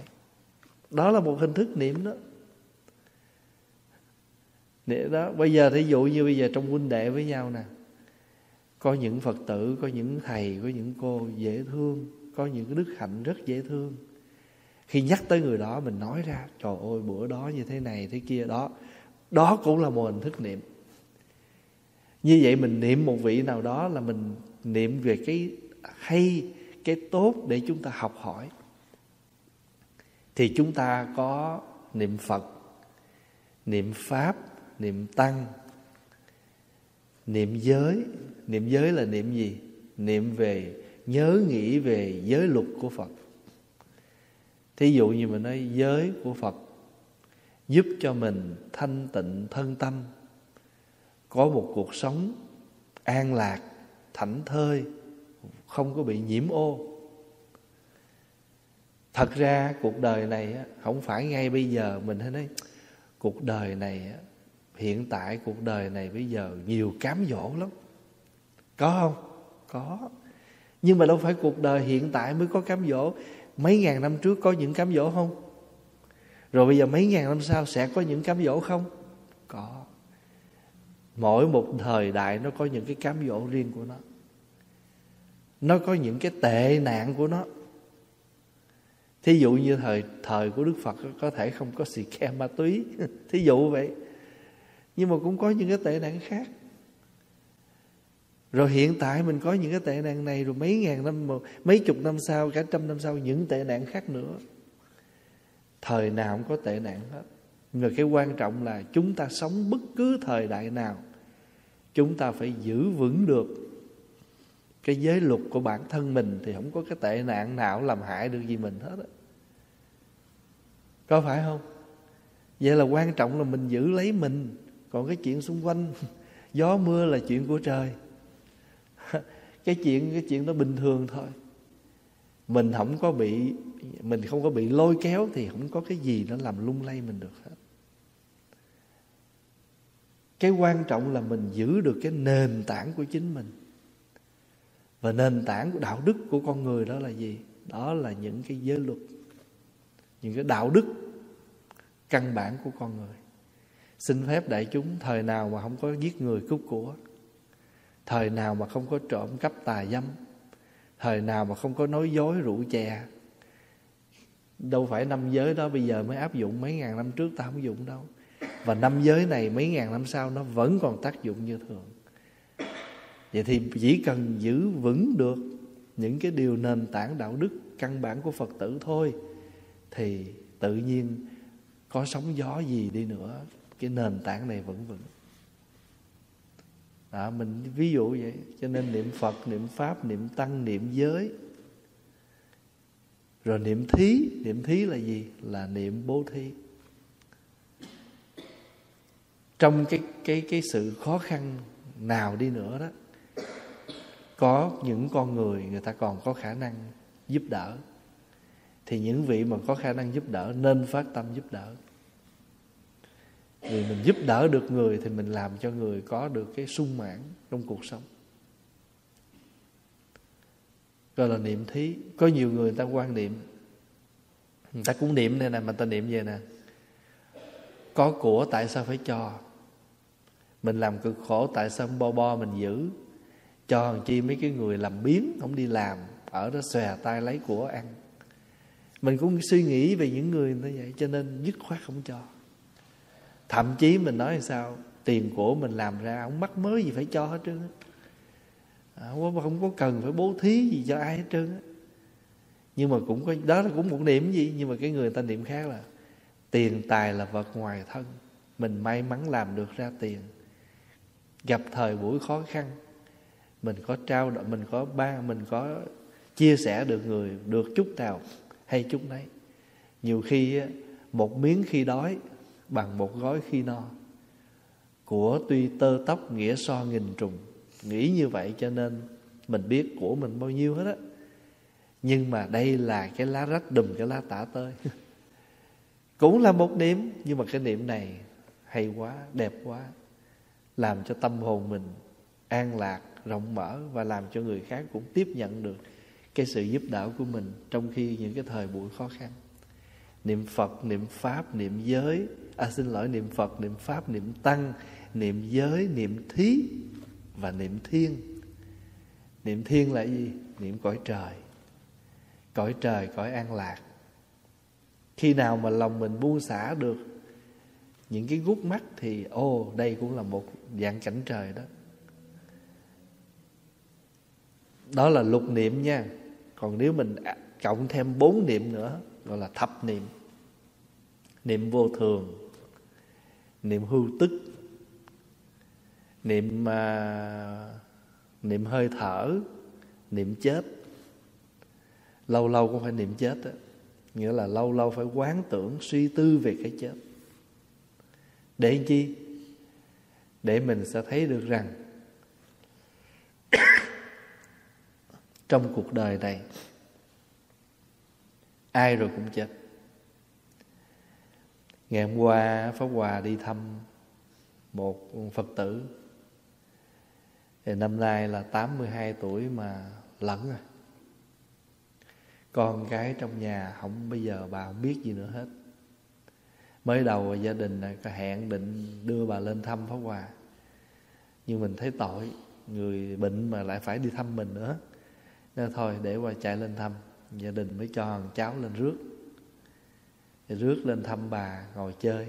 Thì bà không nhớ bà tên gì, nhưng mà Pháp Hòa bày cho gia đình cái cách: bà tên gì bà biết không? Không biết. Xong Pháp Hòa đọc tên của bà lên, đọc được cái họ, cái bà nhớ là 2 chữ kế. Xong Pháp Hòa mới hỏi: bà có biết niệm Phật không? Nam Mô A Di Đà Phật. Pháp Hòa mới nói gia đình phải thường làm việc này. Thay vì bà ngồi không, bà chỉ không biết gì hết, người chăm sóc người bệnh nên làm việc đó. Cứ ngày làm vài lần, không cần niệm nhiều, tại vì mệt á, niệm lâu không được, niệm 3 lần thôi. Pháp Hòa ngồi chơi một chút mà Hòa hướng dẫn cho bà niệm được mấy lần vậy đó. Bà giỏi đi, bây giờ bà niệm Phật nha: A Di Đà Phật. Các bà niệm theo: A Di Đà Phật. Đến nỗi trước khi đi về, Pháp Hòa đứng lên, Pháp Hòa nói: giờ bà niệm 3 lần nữa rồi mình đi về nha. Đó là mình khơi cho người ta cái niệm Phật. Rồi xong bà rồi, Pháp Hòa mới nói: con người của mình, thay vì bây giờ nè đó, chị ngồi chị chăm sóc mẹ, chị không có làm gì hết, chị để bà khơi khơi vậy, lâu lâu chị đến chị niệm Phật với bà. Nhưng mà niệm vậy là ai niệm chung? mình niệm với bà. Như vậy thì mình với bà ngay cái giây phút đó khởi được, hai bên đều có niệm Phật, cái tâm thiện nó khởi. Trên đường đi về, Pháp Hòa mới nói với đứa cháu, người già bây giờ giống như là cái đèn hết dầu, nó còn cháy được là nhờ dầu nó rút trong cái tim á. Nhìn vô bình thấy hết dầu rồi, nhưng mà dầu nó thấm vào cái tim, tim dầu. Bây giờ sự sống của bà là nhờ những giống như cái dầu, cái đèn mà nó rút những cái dầu của cái tim thôi. Nó rút hết cái dầu ở trên tim đó là nó sẽ tắt lửa. Cho nên trong thời gian này các con nên thường lới tới lui thăm bà. Ba của em lái xe đó chở qua đi bị ung thư mất cách đây khoảng 5-7 năm về trước. Mà gia đình là một gia đình ở đây lâu năm, cho nên từ thời bà cố cho tới ông nội, ông ngoại, bà dì, bà cô gì, tất cả gia đình có những người thân mất là do mình ở đây giúp đỡ những cái thời gian mấy chục năm ở đây. Cho nên Pháp Hòa biết rất nhiều thành viên trong gia đình. Cho nên hồi đó ba em mất, Pháp Hòa cũng lo tang. Pháp Hòa hỏi, Pháp Hòa nhắc, con có nhớ ba con mất hồi nhiêu tuổi không? Nó nói 50 mấy tuổi đó. Đâu, ba con đâu có già đâu, mà ba con vẫn bệnh chết. Thì con phải nhớ là bệnh không có chừa ai hết, không phải già mới bệnh, mà chết cũng không phải là già mới chết hay bệnh mới chết. Có đôi khi đang khỏe sân sẩn vậy, rớt xuống cái chấn thương đầu chết cũng có, còn rất trẻ. Cái đó là niệm gì? Niệm chết. Vậy thì mình niệm chết là mình nhớ chết, không phải là để mình chán chường, mà mình phải cố gắng. Rồi, bây giờ Pháp Hòa kể đại chúng nghe. Pháp Hòa niệm với mấy chú nè. Chiều mấy chú đi học về lên cúng cô hồn, cúng chiều. Cúng xong cái Hòa hay ra ngồi trước cửa sau chánh điện, kêu từng chú lại, ôm rồi nựng rồi khen, nay con giỏi quá, con tụng kinh giỏi quá. Đâu bây giờ con nhớ nha, ráng tu cho giỏi. Tu cho giỏi để làm gì? Để mình giúp đỡ cho người khác. Hôm qua con hỏi chú, hỏi tu giỏi để làm gì con? Tu giỏi để thành Phật. Pháp Hòa nói thôi giờ thành Phật cao quá, kéo xuống bực đi. Nhớ không? Nếu thành Phật cao quá, giờ con kéo xuống bậc coi, tu để làm gì? Tu đi giúp đỡ cho người được rồi. Mình nói mình tu để thành Phật nó hơi lý thuyết ha. Được, có chứ, không phải đâu Phật không có nha. Nhưng mà nói gần gũi đi. Tu để mình đem cái tu mình giúp đỡ cho người. Như vậy thì mình thường xuyên niệm như vậy. Thường xuyên niệm như vậy thì ít nhất gì cái con đường tu của mình nó cũng không đến nỗi. Tại vì mình còn cái đạo đức, còn quán niệm mục đích của người tu. Vậy thì mục đích của người tu là có an lạc, có thanh tịnh, có giải thoát để giúp đỡ cho người, chứ không phải chỉ để một mình hưởng thụ. Không phải đi tìm cái sự sung sướng cho chính mình. Thí dụ mình nói tu để giải thoát, nhưng mà giờ là hàng ngày nè, những cái chuyện gần gũi như là huynh đệ với nhau, anh không xả được những cái tâm niệm giận hờn với nhau, thì anh kêu anh giải thoát cái gì? Anh mới để cái đôi giày, chiếc áo đó mà ai đi ngang lấy nhầm thôi, chứ chưa phải ăn cắp nữa là anh đã la làng lên rồi. Thì giải thoát cái gì? Rồi thí dụ như lỡ mất luôn đi thì anh nghĩ sao? Mất có nghĩa là có người lấy, mà lấy có nghĩa là họ cần. Một là họ xài, hai là họ bán, họ kiếm tiền, họ sống. Nghĩa là của mình, nhưng hôm nay người ta cần, người ta lấy rồi, là người ta có chỗ để sử dụng, thôi, giải thoát. Cái tô cơm mình mới vừa bới ra, mình định ăn cơm, cái tô cơm đó. Bây giờ người khác cần hơn, mình này đâu sao, ăn hoài, nhường ta. giây phút đó mình đã giải thoát.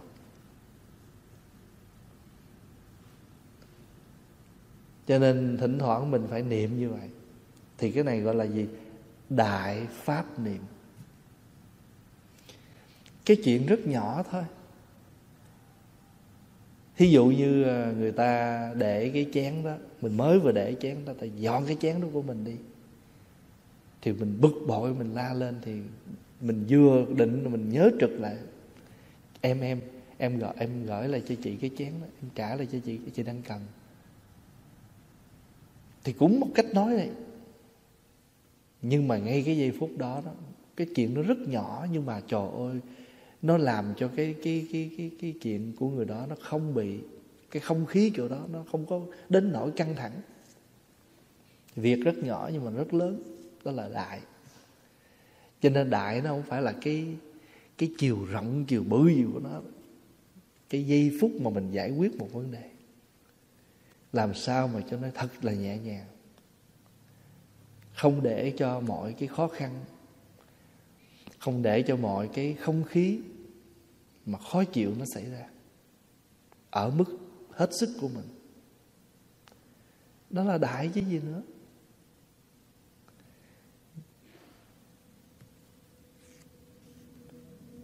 Tất cả các Phật Pháp nương vô cái gì mà có? Nương vô cái tam muội, mà tam muội là chánh định. Mà có chánh định thì có các loại thiền, có các loại quán này. Cho nên rồi tất cả quý vị thấy không có cái gì ngoài cái quán chiếu để rồi tu tập. Tất cả niệm xứ, các đại pháp niệm. Đại từ, đại bi. Đại từ, đại bi là hai trong tứ vô lượng tâm. Tại tứ vô lượng tâm là có từ, bi, hỷ, xả. Bây giờ đại từ, đại bi, các đà la ni. Các đà la ni là các cái môn, các cái pháp môn tổng trì, thu nhiếp. Nói tóm lại là các bài, thí dụ mình tụng các bài thần chú, mình kêu là các đà la ni. Nhưng mà chữ đà la ni nó còn có nghĩa là mình gồm thâu tất cả các pháp, hiểu nghĩa tất cả các pháp. Đó là đà la ni đó.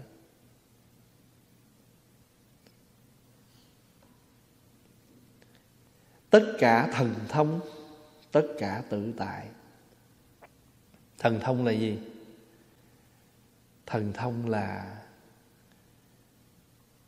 thông là cái năng lực đi đến, nhìn, hiểu một cách không bị trở ngại. Hồi trưa này có hai vợ chồng lên thăm chùa. Xong rồi người vợ mới nói: tụi con gần đây muốn có con mà khó quá, lần nào trụ thì cũng không có lâu, thầy có bài kinh gì thầy cho tụi con tụng. Thì Pháp Hòa mới nói thì nếu mà như vậy mỗi ngày mình hướng tâm về Đức Quan Âm, cầu nguyện Đức Quan Âm. Tại vì cái lúc giây phút đó là mình tâm mình hướng thiện. Và khi lúc giây phút mình tâm mình hướng thiện á, thì không có nghĩ ác, không nghĩ xấu, mình tạo cái phước. Hay người chồng mới giơ tay nói: dạ thưa thầy, tụi con đạo Chúa. Nói đâu có sao, mình tin cái gì niệm cái này. Tin Phật niệm Phật, tin Chúa niệm Chúa. Tại vì không có một đạo giáo nào mà dạy con người nói ác, nghĩ ác và làm ác. Phật giáo dạy cho mình niệm Phật, cầu Phật là khi mình cầu nguyện là tâm mình tịnh, là tịnh cái tâm. Miệng mình nói ra lời cầu nguyện là tịnh cái miệng. Giây phút đó mình thành khẩn, tịnh cái thân. Lúc tịnh thân, tịnh khẩu, tịnh ý thì giây phút đó mình tạo phước. Đâu có ràng buộc cái chở Chúa hay Phật, mà quan trọng là giây phút đó tâm thành của mình hướng thiện. Đó là thần thông đó, thần thông tự tại đó. Tất cả các pháp bình đẳng nhiếp thụ thảy đều xuất hiện. các cái pháp đó bình đẳng, tại mình khởi tâm.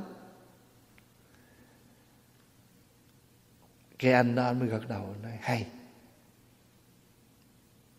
Con người mình mỗi ngày ở thân, ở miệng, ở ý. Con nghe đồn thầy giảng hay, bữa nay con thấy hay. Nói dạ không, mấy cassette mở thôi. Nhưng mà sự thật là vậy. Khi mình cái hành động mình chắp tay cầu Đức Mẹ, cầu Chúa, cầu Phật, có phải là giây phút đó thân mình nó đẹp không? Cái giây phút đó cái thành tâm ý mình nó thành khẩn, lời nói lúc đó tha thiết, thân miệng ý thanh tịnh, giây phút đó tạo phước. Mà con người của mình mà thường như vậy đi, rồi cũng buổi sáng nay có một gia đình ở xa đi đi xuyên bang, một cái con đường dài gần 10 ngày.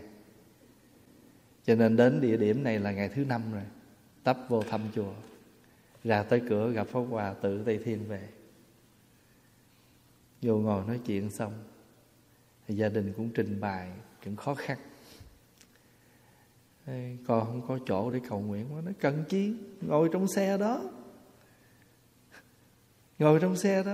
Trời ơi, cả đất trời này chỗ nào mà không có những cái, mình ở hư không này mình không thấy thôi, chứ chỗ nào mà không có những cái đấng dễ thương có mặt với mình. Hay quá thầy, 5 ngày nữa con trên đường đi này con sẽ làm theo cách thầy hướng dẫn, tụng kinh cầu nguyện trên xe. Cho nên cái chỗ này gọi là chỗ gì? Tất cả các pháp bình đẳng, nhiếp thụ, thảy đều xuất hiện. Các cái pháp nó bình đẳng mà nó dung nhiếp được với nhau hết, nó đều xuất hiện hết ở một cái tâm là chúng ta có được cái định, có được cái chánh định.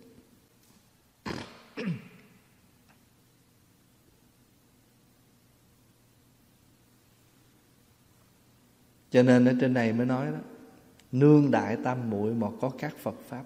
Mà Phật pháp gồm những gì?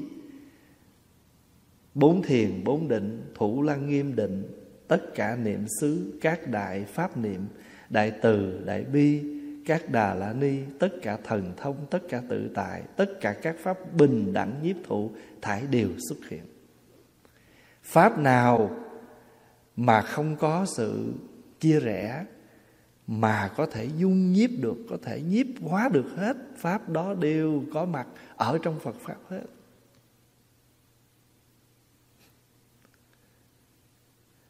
Thỉnh thoảng Pháp Hòa thấy bàn thờ Phật của Phật tử mình á, có để hình của cha Trương Bửu Diệp. Các vị hỏi được không thầy? Đừng phỉ báng là tốt rồi. Vậy ý Pháp Hòa nói được hay không? Được. Tại cuộc đời này nó đẹp là khi mình không còn phỉ báng ai hết. Cái tâm mình nó có thể dung nhiếp được tất cả để mình cảm hóa mọi người, chứ đâu phải mình. Nếu mà phỉ báng thì chê bai thì thôi thiếu gì. Nhưng mình tu là để mình làm ngược lại cái đó, chứ đâu phải mình làm đi theo cái đó. Hiểu không? Thành thử ra tu để chuyển hóa.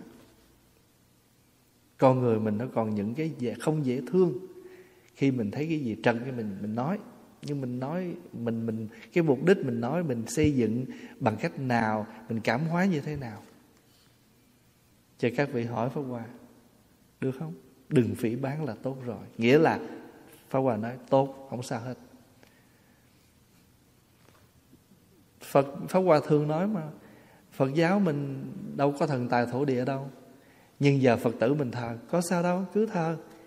Nhưng không, bây giờ cái tâm niệm mình thờ không phải như hồi xưa nữa, thờ để ông phù hộ cho con trúng số, thờ để ông phù hộ cho con làm ăn, mà thờ để nhắc nhở ông là thần, đần đất, là tâm của chúng con, là cái sự thần lực của chúng con giữ tiền của.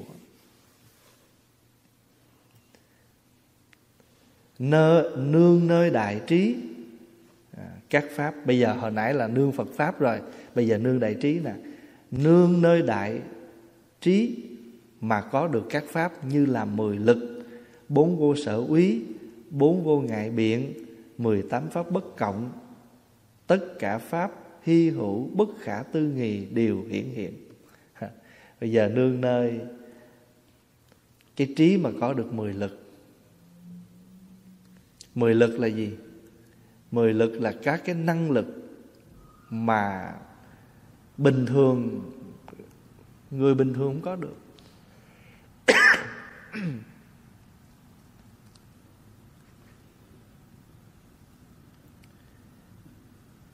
Thí dụ như cái này quý vị nghe rồi, một cái bài học riêng Pháp Hòa có giảng 10 lực của Phật. Phật có 10 cái lực.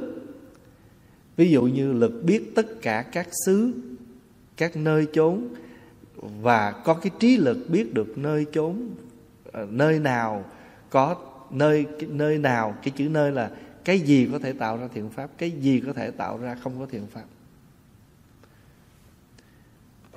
Quý vị nghe cái bài 10 lực của Phật. 4 vô sở úy, tức là 4 cái điều mà Bồ Tát không có sợ. Ví dụ như là, ví dụ một cái ha, mình biết được tất cả phiền não và biết các cái phương pháp đối trị phiền não, cho nên Bồ Tát không có sợ. Bây giờ Pháp Hòa ví dụ vậy nè, mình biết nấu canh, cho nên bữa nào ta nói, bữa nào nhà có khách, cái má mình nói: "Con, má có khách nè, con đi xuống nấu nồi canh cho 10 người ăn đi." "Dạ nấu canh gì má?" "Thì nấu thôi, nấu nồi canh chua đi." "Dạ." Không có sợ hãi gì hết. Tại sao không sợ? Tại vì mình gì? Mình biết nấu canh chua. Còn như mình không biết nấu canh chua là mình vừa đi mình vừa run, phải không? Ví dụ như bây giờ mấy thầy thuộc kinh nè, biết chủ lễ rồi, biết làm chủ lễ, cầm microphone nguyện hương: "Bữa nay có lễ nha, thầy không có lên được, thầy đó lên giùm." Thầy đó lên dõng dạc bình thường, tại thầy đó thuộc kinh nè, biết quá trình của buổi lễ. Nhưng mình không biết trời đất gì hết, biểu lên cầm microphone run muốn chết, phải không? Vậy thì cái đó là một trong những cái không sợ của Bồ Tát, là biết rõ phiền não và những phương pháp chuyển hóa phiền não, cho nên Bồ Tát không sợ hãi. Đó là một ví dụ. Biết tất cả các cái pháp, cho nên cũng có được những phương pháp để cảm hóa các pháp. Chứ Pháp Hòa hay nói, mình có Phật Pháp là sẽ có phương Pháp. Bất cứ cái gì nó đều có phương Pháp giải quyết hết á. Nhưng mà phương Pháp thế gian hay là phương Pháp của Phật Pháp. Cho nên nó, tại sao chúng ta hay dùng cái từ là Phật Pháp?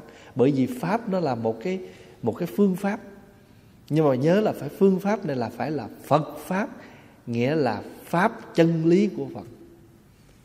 Thế gian nhiều Pháp lắm. Người ta đánh mình đánh lại cũng là một Pháp. Người ta chửi mình chửi lại cũng một Pháp. Đấy, đó, người ta đối với mình sao thì mình đáp vậy. Không? Còn Phật dạy mình á, nếu mình muốn chấm dứt cái oán không, thì phải nên dừng cái đó đi. Đây là một phương pháp, mà phương pháp này đáp trả, nhưng mà đáp trả bất bạo động.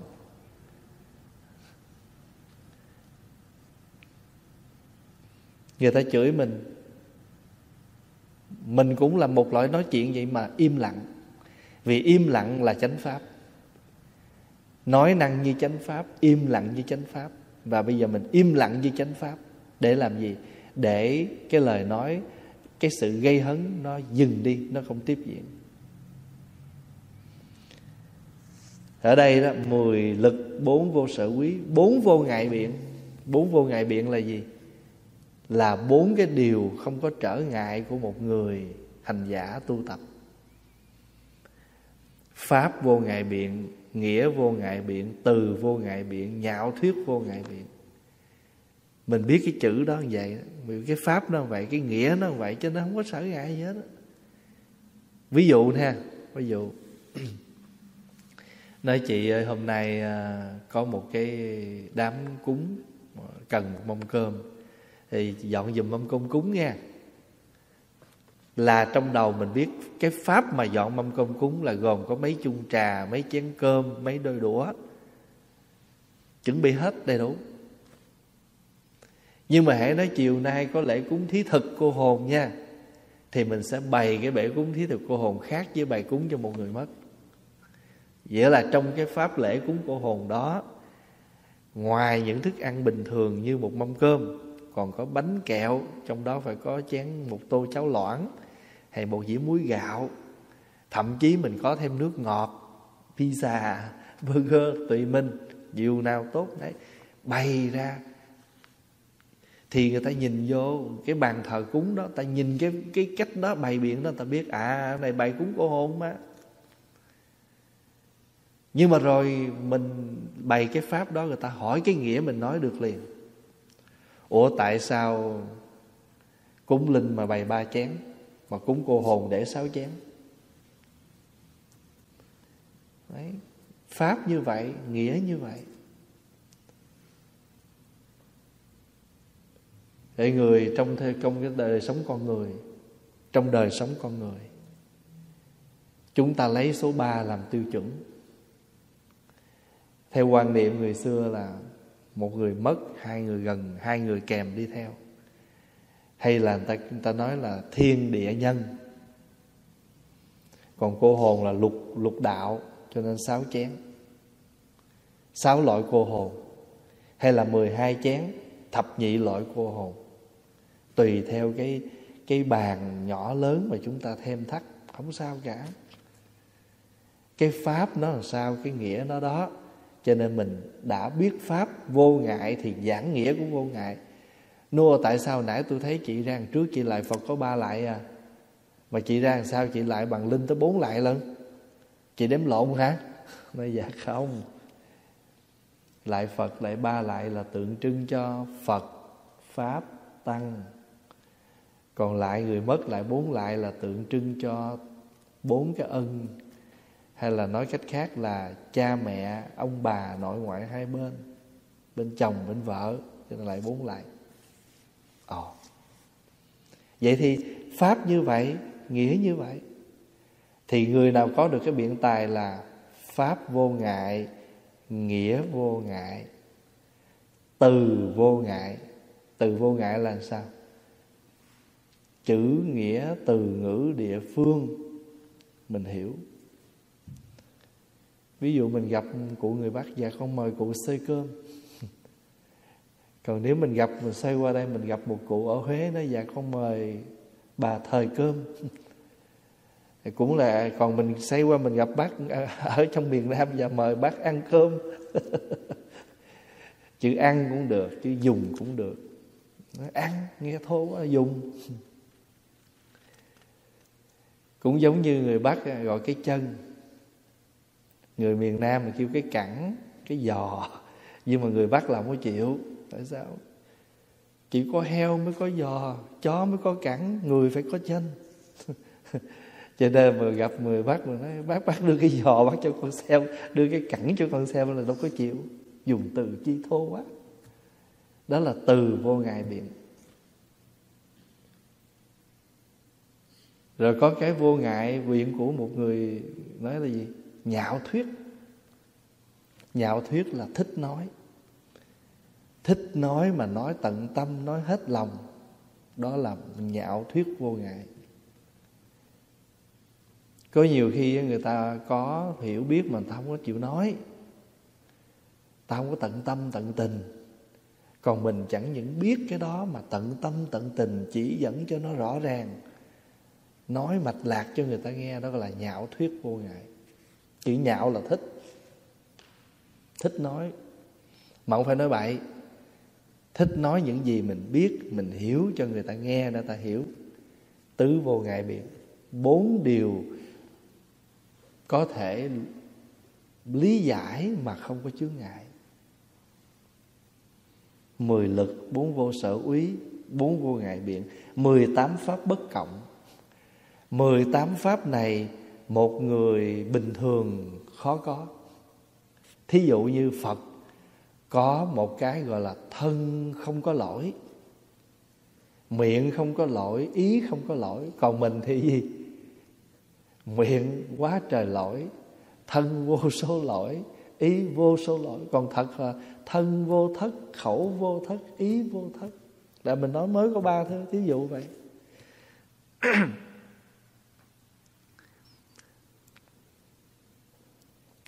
Phật không có cái tâm mà loạn động, coi như là Phật là vô bất định tâm, không có cái tâm không có định. Tâm Phật lúc nào cũng định hết á. Còn mình thì thôi, đang ngồi vậy ha, mà hễ mà con người đi ngang là mình bình thường, nhưng mà hễ con gián đi ngang là mình nhảy giọt lên, con chuột là một cái mình la làng lên, con thằn lằn một cái là mình quảng lên. Chiều khi Pháp Hòa chọc mấy chị mà nói trời ơi, con nào đi ngang cũng sợ hết á, nhất là con trai con gái mà con gián một cái là chạy làng. Đó, thành thử là mình mới thấy là tâm mình bất định, cho nên cái gì nó mình thích á, thì mình bình thường, thậm chí mình phát lộ ra cái chuyện mình thích nữa. Thí dụ mình đang thèm trái xoài mà đi ra chợ mà thấy xoài một cái là mắt mình sáng lên. Mắt thì miệng thì chữ O, mắt thì chữ A. Ồ, thích quá. Thì cái người bán họ thấy mình thích quá thì sao? Họ đâu có chịu bớt. Đi mua nhà cũng vậy, mua xe cũng vậy, vô cái là thôi rồi, trời, thấy gì mà cũng rờ rẫm lời. Người chủ họ biết rồi đó, mình mê nhà rồi đó, không có bớt. Còn cái người ta định tĩnh sao? Ta không có bị những cái chi phối đó. Mình con người mình hãy thấy cái gì mà thích cũng biểu lộ, mà gặp cái gì mình không ưa mình cũng biểu lộ, cho nên tâm đến. Và Phật là vô bất định tâm. Còn mình đây, hay là những cái hà, những bậc thanh văn, những bậc mà nhị thừa, thanh văn duy giác, nhiều khi cũng chưa được. Cho nên là Phật có 18 pháp bất cộng, nghĩa là Phật có 18 thứ mà mình không có thể chung cùng được cái đó. Tứ vô, bốn vô ngại biện, 18 pháp bất cộng, tất cả pháp huy hữu bất khả tư nghị đều hiển hiện. Đây, ở trên thì sao? Tất cả các pháp thần bình đẳng nhiếp thọ đều xuất hiện. Còn ở dưới này thì tất cả các pháp hy hữu bất khả tư nghị. Hy hữu là gì? Hiếm lắm, hy hữu lắm. Các pháp hy hữu mà chẳng những hy hữu mà không thể có tư duy suy lường được, đều hiển hiện. Ví như nương nơi bảo châu như ý, vô lượng vô biên báo vật xuất hiện. Cũng thế, nương đại tam muội, nương đại trí tuệ, vô lượng vô biên pháp Phật xuất hiện. Mình mà tu tập mà có nương vô cái pháp vô biên Phật pháp, vô biên trí tuệ, vô biên tam muội thì vô lượng Phật pháp xuất hiện. Pháp thân như vậy, tam muội trí tuệ vượt tất cả tướng, không dính mắc tất cả tướng, không thể phân biệt, chẳng thường chẳng đoạn, gọi là trung đạo. Bây giờ mình thấm nhập được rồi thì mình có được trí tuệ vượt tất cả các tướng. Ví dụ bây giờ đây là mình kêu là hoa lan nè, nhưng mà mình á, hoa lan á, người ta chơi lan á là người ta còn phân biệt nha. Lan này là lan hồ điệp, lan kia là lan thủy trúc, là ôi hàng trăm thứ lan khác nhau. Nhưng mà giờ tất cả các tên của lan ai đặt? Ai đặt? Mình đặt. Chứ cái bông này nó có tự nó tôi là lan đâu. Nó cũng có nói tôi là điệp, tôi là gì đâu. Mà tất cả các pháp mình đặt hết trơn á. Đó, giống như cái cục ngồi đây này mình kêu là cái bồ đoàn. Nhưng nếu mình đem mình tặng cho một người khác, ô trời ơi, chị tặng cho tôi cái gối ở đâu mà cứng cáp dễ thương vậy. Ta đem ta gối đầu ta nằm. Ở trong chùa mình cũng vậy thôi. Bây giờ mình thường vậy chứ nhiều lúc á, ngủ hồi lúc có nhiều lúc mình đi chùa mà không có đồ để ngủ, tối ôm người cục này nè, gác cái đầu ngủ, ráp ba tọa cụ lại là thành cái chỗ để mình nằm rồi. Thì bình thường sổ nó ra là tọa cụ bồ đoàn, mà ráp nó lại là thành chỗ để mình ngủ. Quý vị biết không, 10 năm trời ở Trúc Lâm đây Pháp Hòa nằm ngủ bằng 3 miếng này nè. Tối nào cũng ráp 3 miếng lại ngủ, rồi sáng ra là dùng để làm ngồi, tối là ráp 3 miếng ngủ. Cả chục năm như vậy. mà nằm lên đó là không nhúc nhích đâu. Nằm ráp vậy mà sáng nằm tối nằm sao sáng y chang vậy. Như vậy thì mình mới hiểu là mình vượt tất cả mọi chướng, không dính mắc tất cả các tướng. Kệ vì cái tướng nào nó cũng chỉ là tạm tướng thôi mà. Đó, ví dụ bây giờ người mình quan niệm là bồ đoàn phải là tròn, tự nhiên sao ở đây có cục vuông cũng kêu bồ đoàn. Vậy cái quan trọng là mình sử dụng nó phương tiện, nó thuận lợi thôi chứ. Tại vì mình quan niệm là bồ đoàn phải là tròn, mà giờ cái cục vuông cũng kêu bồ đoàn là sao? Vậy vượt tướng đi. Mà người vượt được cái tướng thì hết tranh cãi. Trí tuệ vượt tất cả tướng, không dính mắc tất cả tướng, không thể phân biệt. Chẳng thường, chẳng đoạn. Không có cái gì mà thường, mà cũng có gì là đoạn cả. Thế nào là thường, thế nào là đoạn.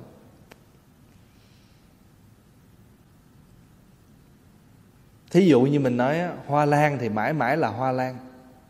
Bây giờ nó có chết đi, nó đầu nó tái sinh lại, nó cũng là hoa lan. Thì cái này là kêu thường đó.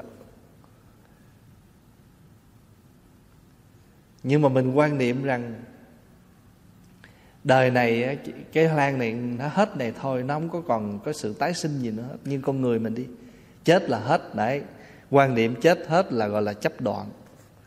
Còn tôi đẹp trai, tôi nhà giàu, tôi học giỏi, tôi cũng sẽ đẹp trai, nhà giàu và học giỏi được, gọi là chấp thường. Mà tất cả các cái sự chuyển hóa nó đều tùy theo nghiệp lực, nhân duyên.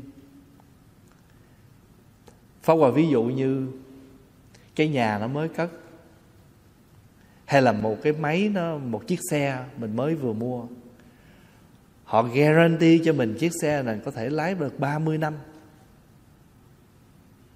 Nhưng mà đi ra tới đường freeway thôi, cái xe nó rớt bánh, nó hư.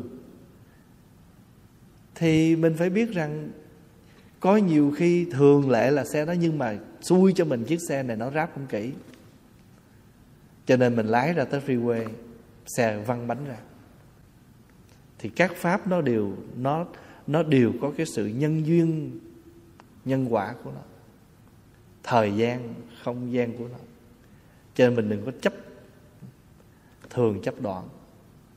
Đấy, bản thân con người mình đời này mình rất đẹp, rất giàu, rất thông minh, học giỏi vân vân, nhưng đời này mình sống dở quá. Mình tự cao, tự hào, tự đắc, tự đại với những cái mình có, mất phước. Có thể hết đời này mình không được như vậy nữa. Do từ một cái tốt mà do chúng ta không biết sống nó trở ra khác đi. Đó, một người già giàu mà không biết sống, không biết tích lũy, không có biết tiện tặng thì núi cũng sập lở. Đó. Cho nên chẳng thường chẳng đoạn. Nhưng mà cái tất cả cái đó gọi là gì? Trung đạo. Trung đạo nghĩa là con đường dung thông, không hành cũng không cố bám mà cũng không cố bỏ. Ví dụ như mình ăn á, ăn thiệt cho cố, ăn cho no, tại ngon quá ăn cho no, mà ăn no quá thì nó phát mệt.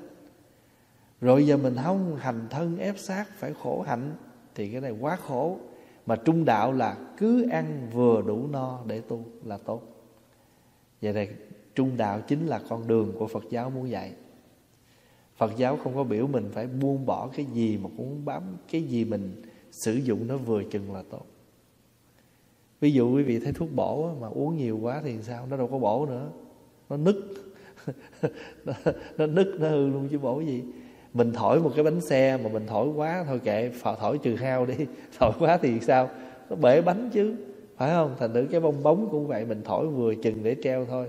Cứ thấy nó nông nông được hồi nó bể. Tại vì khi mình nó quá sức của nó phải bể chứ. Mình thổi vừa chừng thấy bong bóng được treo thì cái đó là trung đạo đó. Cho nên con đường trung đạo mà Ngài Trần Thái Tông đã hướng dẫn mình qua cái bài kệ: ở đời vui đạo hãy tùy duyên, đói đến thì ăn mệt ngủ liền. Trong nhà sẵn báo thôi tìm kiếm, đối cảnh vô tâm khỏi hỏi thiền. Đối cảnh vô tâm là gì?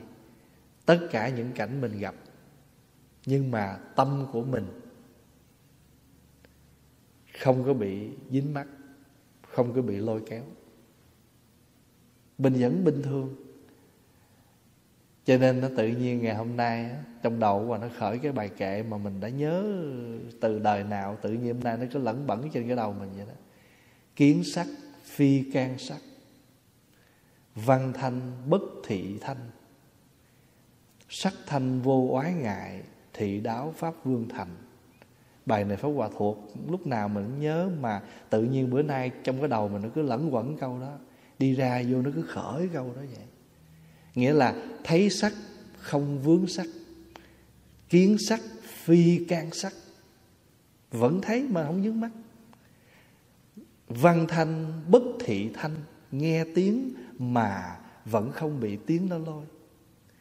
Khi nào cái thấy cái nghe của mình nó không còn bị trở ngại, gọi là kiến thanh vô quái ngại, thị đáo pháp vương thành.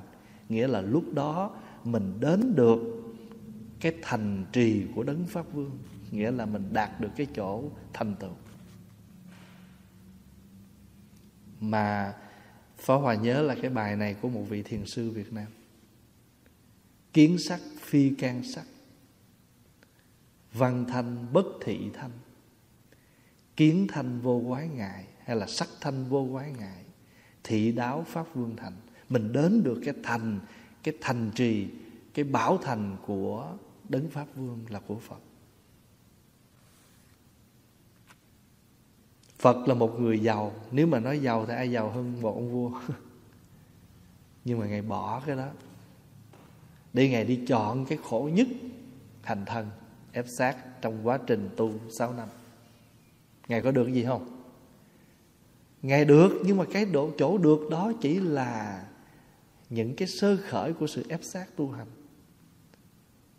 Cuối cùng Ngài mới tìm ra được con đường trung đạo. Như vậy thì để Đức Phật dạy cho chúng ta rằng, nếu mà nói về cái chỗ khổ hạnh là Phật đã qua rồi, nhưng mà Phật không có kết quả. Mình không cần, Phật đã là người trải nghiệm rồi, mình tự tắt đi, khỏi cần phải qua con đường đó nữa, mà hãy giữ lấy con đường trung đạo của Phật dạy. Cho nên cái ăn của mình, cái mặt của mình, Pháp Hòa ví dụ, Pháp Hòa hay nói với quý thầy, mình tu không phải là mình điệu, mình ăn mặc, nhưng mình phải ăn mặc cho đàng hoàng. Chứ không phải mà không phải mà xốc xếp được. Một bộ đồ mình mặc, cái y cái áo mình mặc đâu có là gì mà sang đâu, nhưng cái chiếc áo nó phải thẳng thớp. Chứ không phải là mình sang rồi mai mình áo này, quần này, áo kia. Nhưng cái đó là cái y phục của người tu.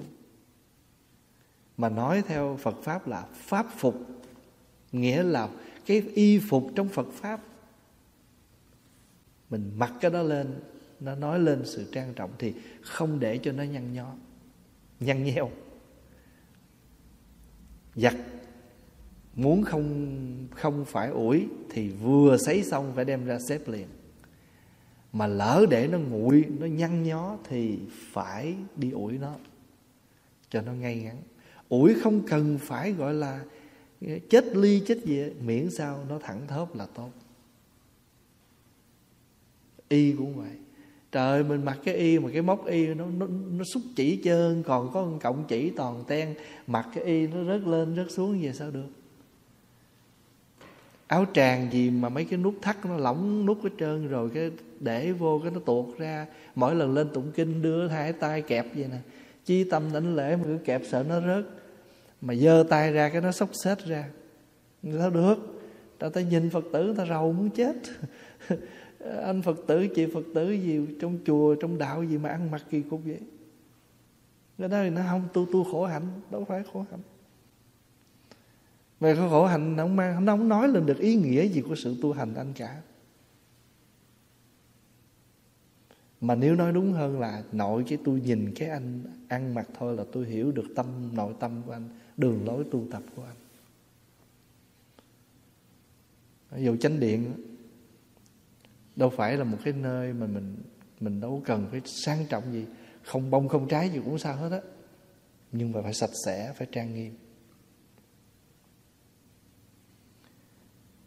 Không biết chú nào dạy cho chú Trung Tiến đo lư hương cho ngay. Hồi chiều Pháp Hòa ngồi tiếp khách, cái thấy ảnh chạy vòng vòng, ảnh làm hương tăng, ảnh lấy cái tay chút xíu và ảnh đo mấy cái lư hương vậy nè. Rồi thấy mấy thầy chiều, thầy Huệ Tạng dẫn ảnh lên trên chánh điện, mỗi ông bắt cái ghế leo lên, bị ông thấp quá leo bàn thờ đâu có tới, bắt ghế leo lên làm lư nhang. Rồi Pháp Hòa thấy vậy, ông mới tới chỉ cách không phải trút cái nhà trò xuống về, cán trò về, thí dụ vậy. Bàn thờ mình cũng phải là mình mua đèn đuốc cái gì, nếu mình không có khả năng không sao hết. Quan trọng trên bàn thờ đó là phải sạch sẽ, trang nghiêm, gọn gàng. Có nhiều khi không phải mình có đủ thứ mình đem lên kêu đẹp đâu. Trời ơi, đèn gì mà để 5-7 cặp thí dụ vậy đó, đâu phải đẹp, mới đẹp vậy. Chung nước đi đâu mình thấy đẹp cũng mua về để mấy bộ trên bàn thờ vậy. Đâu phải, không có cũng sao, miễn sao quan trọng bàn thờ gọn, sạch, trang nghiêm.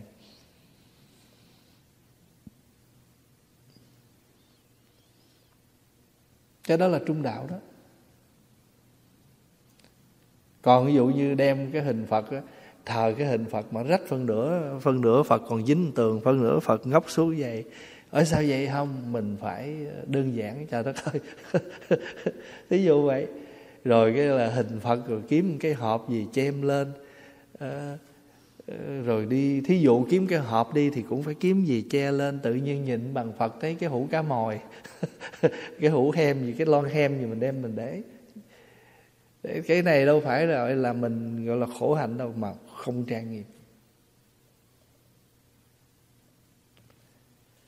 Tuy không phân biệt, tuy có phân biệt nhưng về tự thể thì vô phân biệt.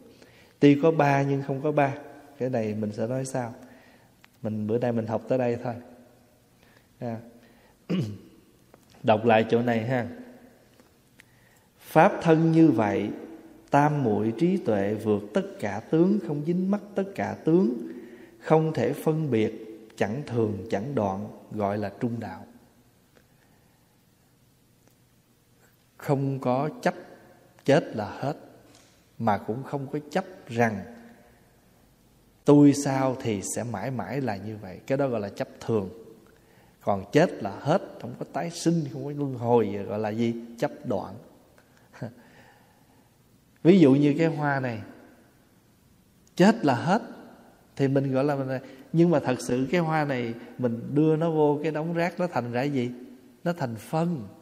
Rồi để nó tiếp tục nó nuôi những cái loại rau củ hoa khác, thì nó chẳng qua nó thể hiện cái khác thôi. Ví dụ như mình thấy một cái hồ nước bốc hơi cạn nước hết rồi, mình nó cạn ở đây nhưng mà nó đi đâu? Nó bốc lên nó thành gì? Nó thành mây. Nước nó bốc hơi nó thành mây, rồi mây nó đủ duyên nó rơi xuống nó làm mưa. Thì mình thấy nó không còn ở dưới hồ, mình thấy mây nước chết hết rồi. Nhưng mà nếu cái người mà nhìn kỹ thì nó bốc hơi là do nắng, do cái chất sức nóng nó làm cho hơi nước bốc lên, và những hơi nước bốc lên này nó tạo ra mây, và đủ duyên thì mây nó sẽ rơi xuống làm mưa. Nhưng mà cái sự luân hồi này nó ở một dạng khác. Hồi nãy nó là nước, sau đó nó thành hơi, và cái hơi đóng lại chúng ta gọi là mây. Khi nó rơi xuống, trong quá trình nó rơi chúng ta gọi là mưa, mà khi nó xuống đây rồi thì chúng ta gọi là nước. Rồi chúng ta để nó vào trong cái tủ đông, nó đông lại chúng ta gọi là nước, nhưng mà là nước đá. Chúng ta bỏ vào trong nồi, chúng ta nấu đun nó sôi lên, chúng ta gọi là nước sôi. Rồi chúng ta để vô trà, chúng ta gọi là nước trà. Chúng ta để cà phê vô thì chúng ta gọi là cà phê. Nhưng mà tất cả cà phê, trà, nó có ngoài nước không? Nó có thể có mặt ngoài nước không? Rồi chúng ta để vô trong cái nồi, chúng ta nêm nếm bỏ rau vô, chúng ta gọi là nước canh. Cũng là nước đó, nhưng mà mình biết nó đi luân hồi ở một mặt khác. Cho nên đừng có thấy nó không có mà chúng ta nó không có. Nó chỉ không có ở đây nhưng mà nó có mặt chỗ khác.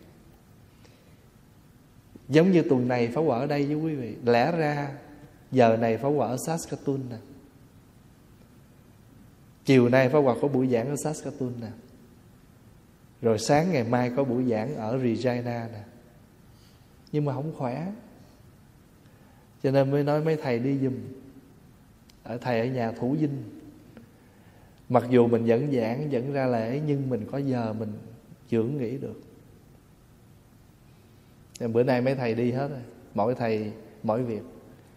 Sáng nay là thầy Tịnh Tạng chú Trung Hải phải lái xe đi Fort McMurray, thì có chương trình liên tôn, thuyết trình về đạo đức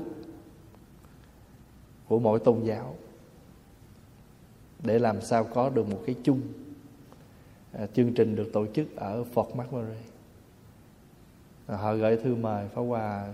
Lúc đầu là tại mình có chương trình ở Saskatoon, Regina không đi được, mới nói thôi thầy Tịnh Tạng, thầy Đức Tạng, thầy Trung Hải, chú Trung Hải lo.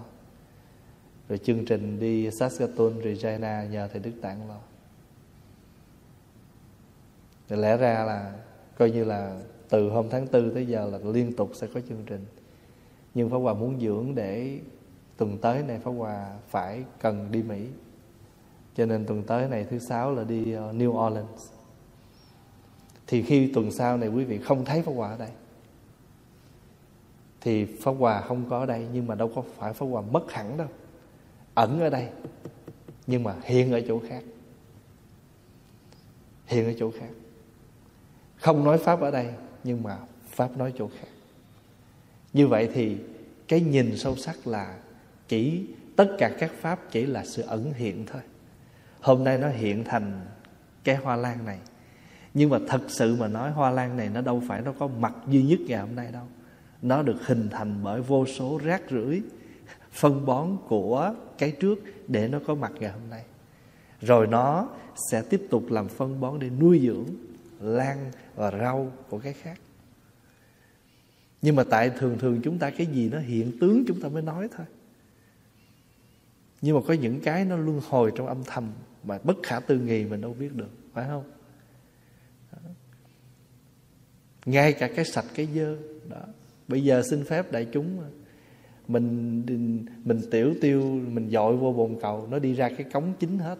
Tất cả những cái tạp dơ nó đưa về cái cống rãnh chính của cái city, cái thành phố này hết.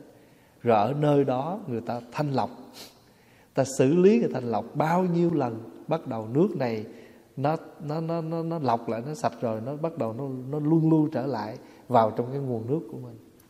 Vậy thì cái mà mình uống ngày hôm nay nó, mình kêu nó là sạch, nó được thanh lọc từ những cái gì? Từ những cái dơ.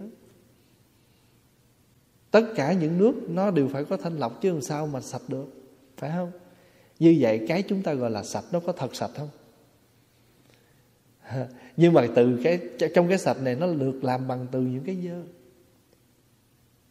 Ngay con người mình nè, bây giờ mình nhìn thẩm thấu thì ở trong con người này hiện tại bây giờ mình đang có chứa tạp dơ không? Có chứ. Những thức ăn mình ăn hồi chiều nè, bây giờ nó đã thành phân rồi. Những nước mình uống nè, thì ở trong cơ thể ngồi đây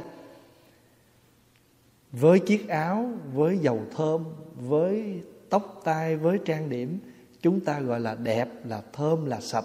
Chứ thật sự bên trong tất cả những cái đó chỉ là một cái vỏ, một cái đải da đựng tạp đồ dơ. Thế thôi. Mình nói như vậy đâu có nghĩa là để mình chán chường, chê bai gì cuộc đời và con người. Nhưng chúng ta thấy rõ sự thật. Để dừng là gì? Không có chấp. Nói sạch, nói dơ gì, anh muốn nói gì nói. Còn thật tướng của nó là như vậy đó. Thật tướng nó là như vậy đó. Mà hãy anh nhận được cái chân tướng của nó thì anh không có bị mọi ràng buộc gì hết. Anh ngồi anh cãi cho dữ. Tôi nói mây này được làm bằng xăng. Anh muốn nói gì nói. Nhưng mà thật chất mây nó là gì thì nó tự nó biết. Và mọi người đều biết như vậy. Thôi mình dừng ở đây ha. Tuần sau, từng khi khác mình học tiếp. mà đại chúng hồi hướng. Nguyện đem công đức này hướng về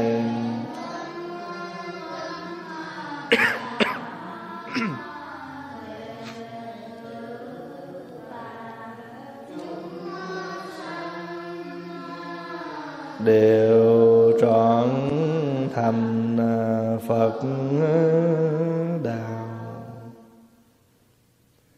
Mời đại chúng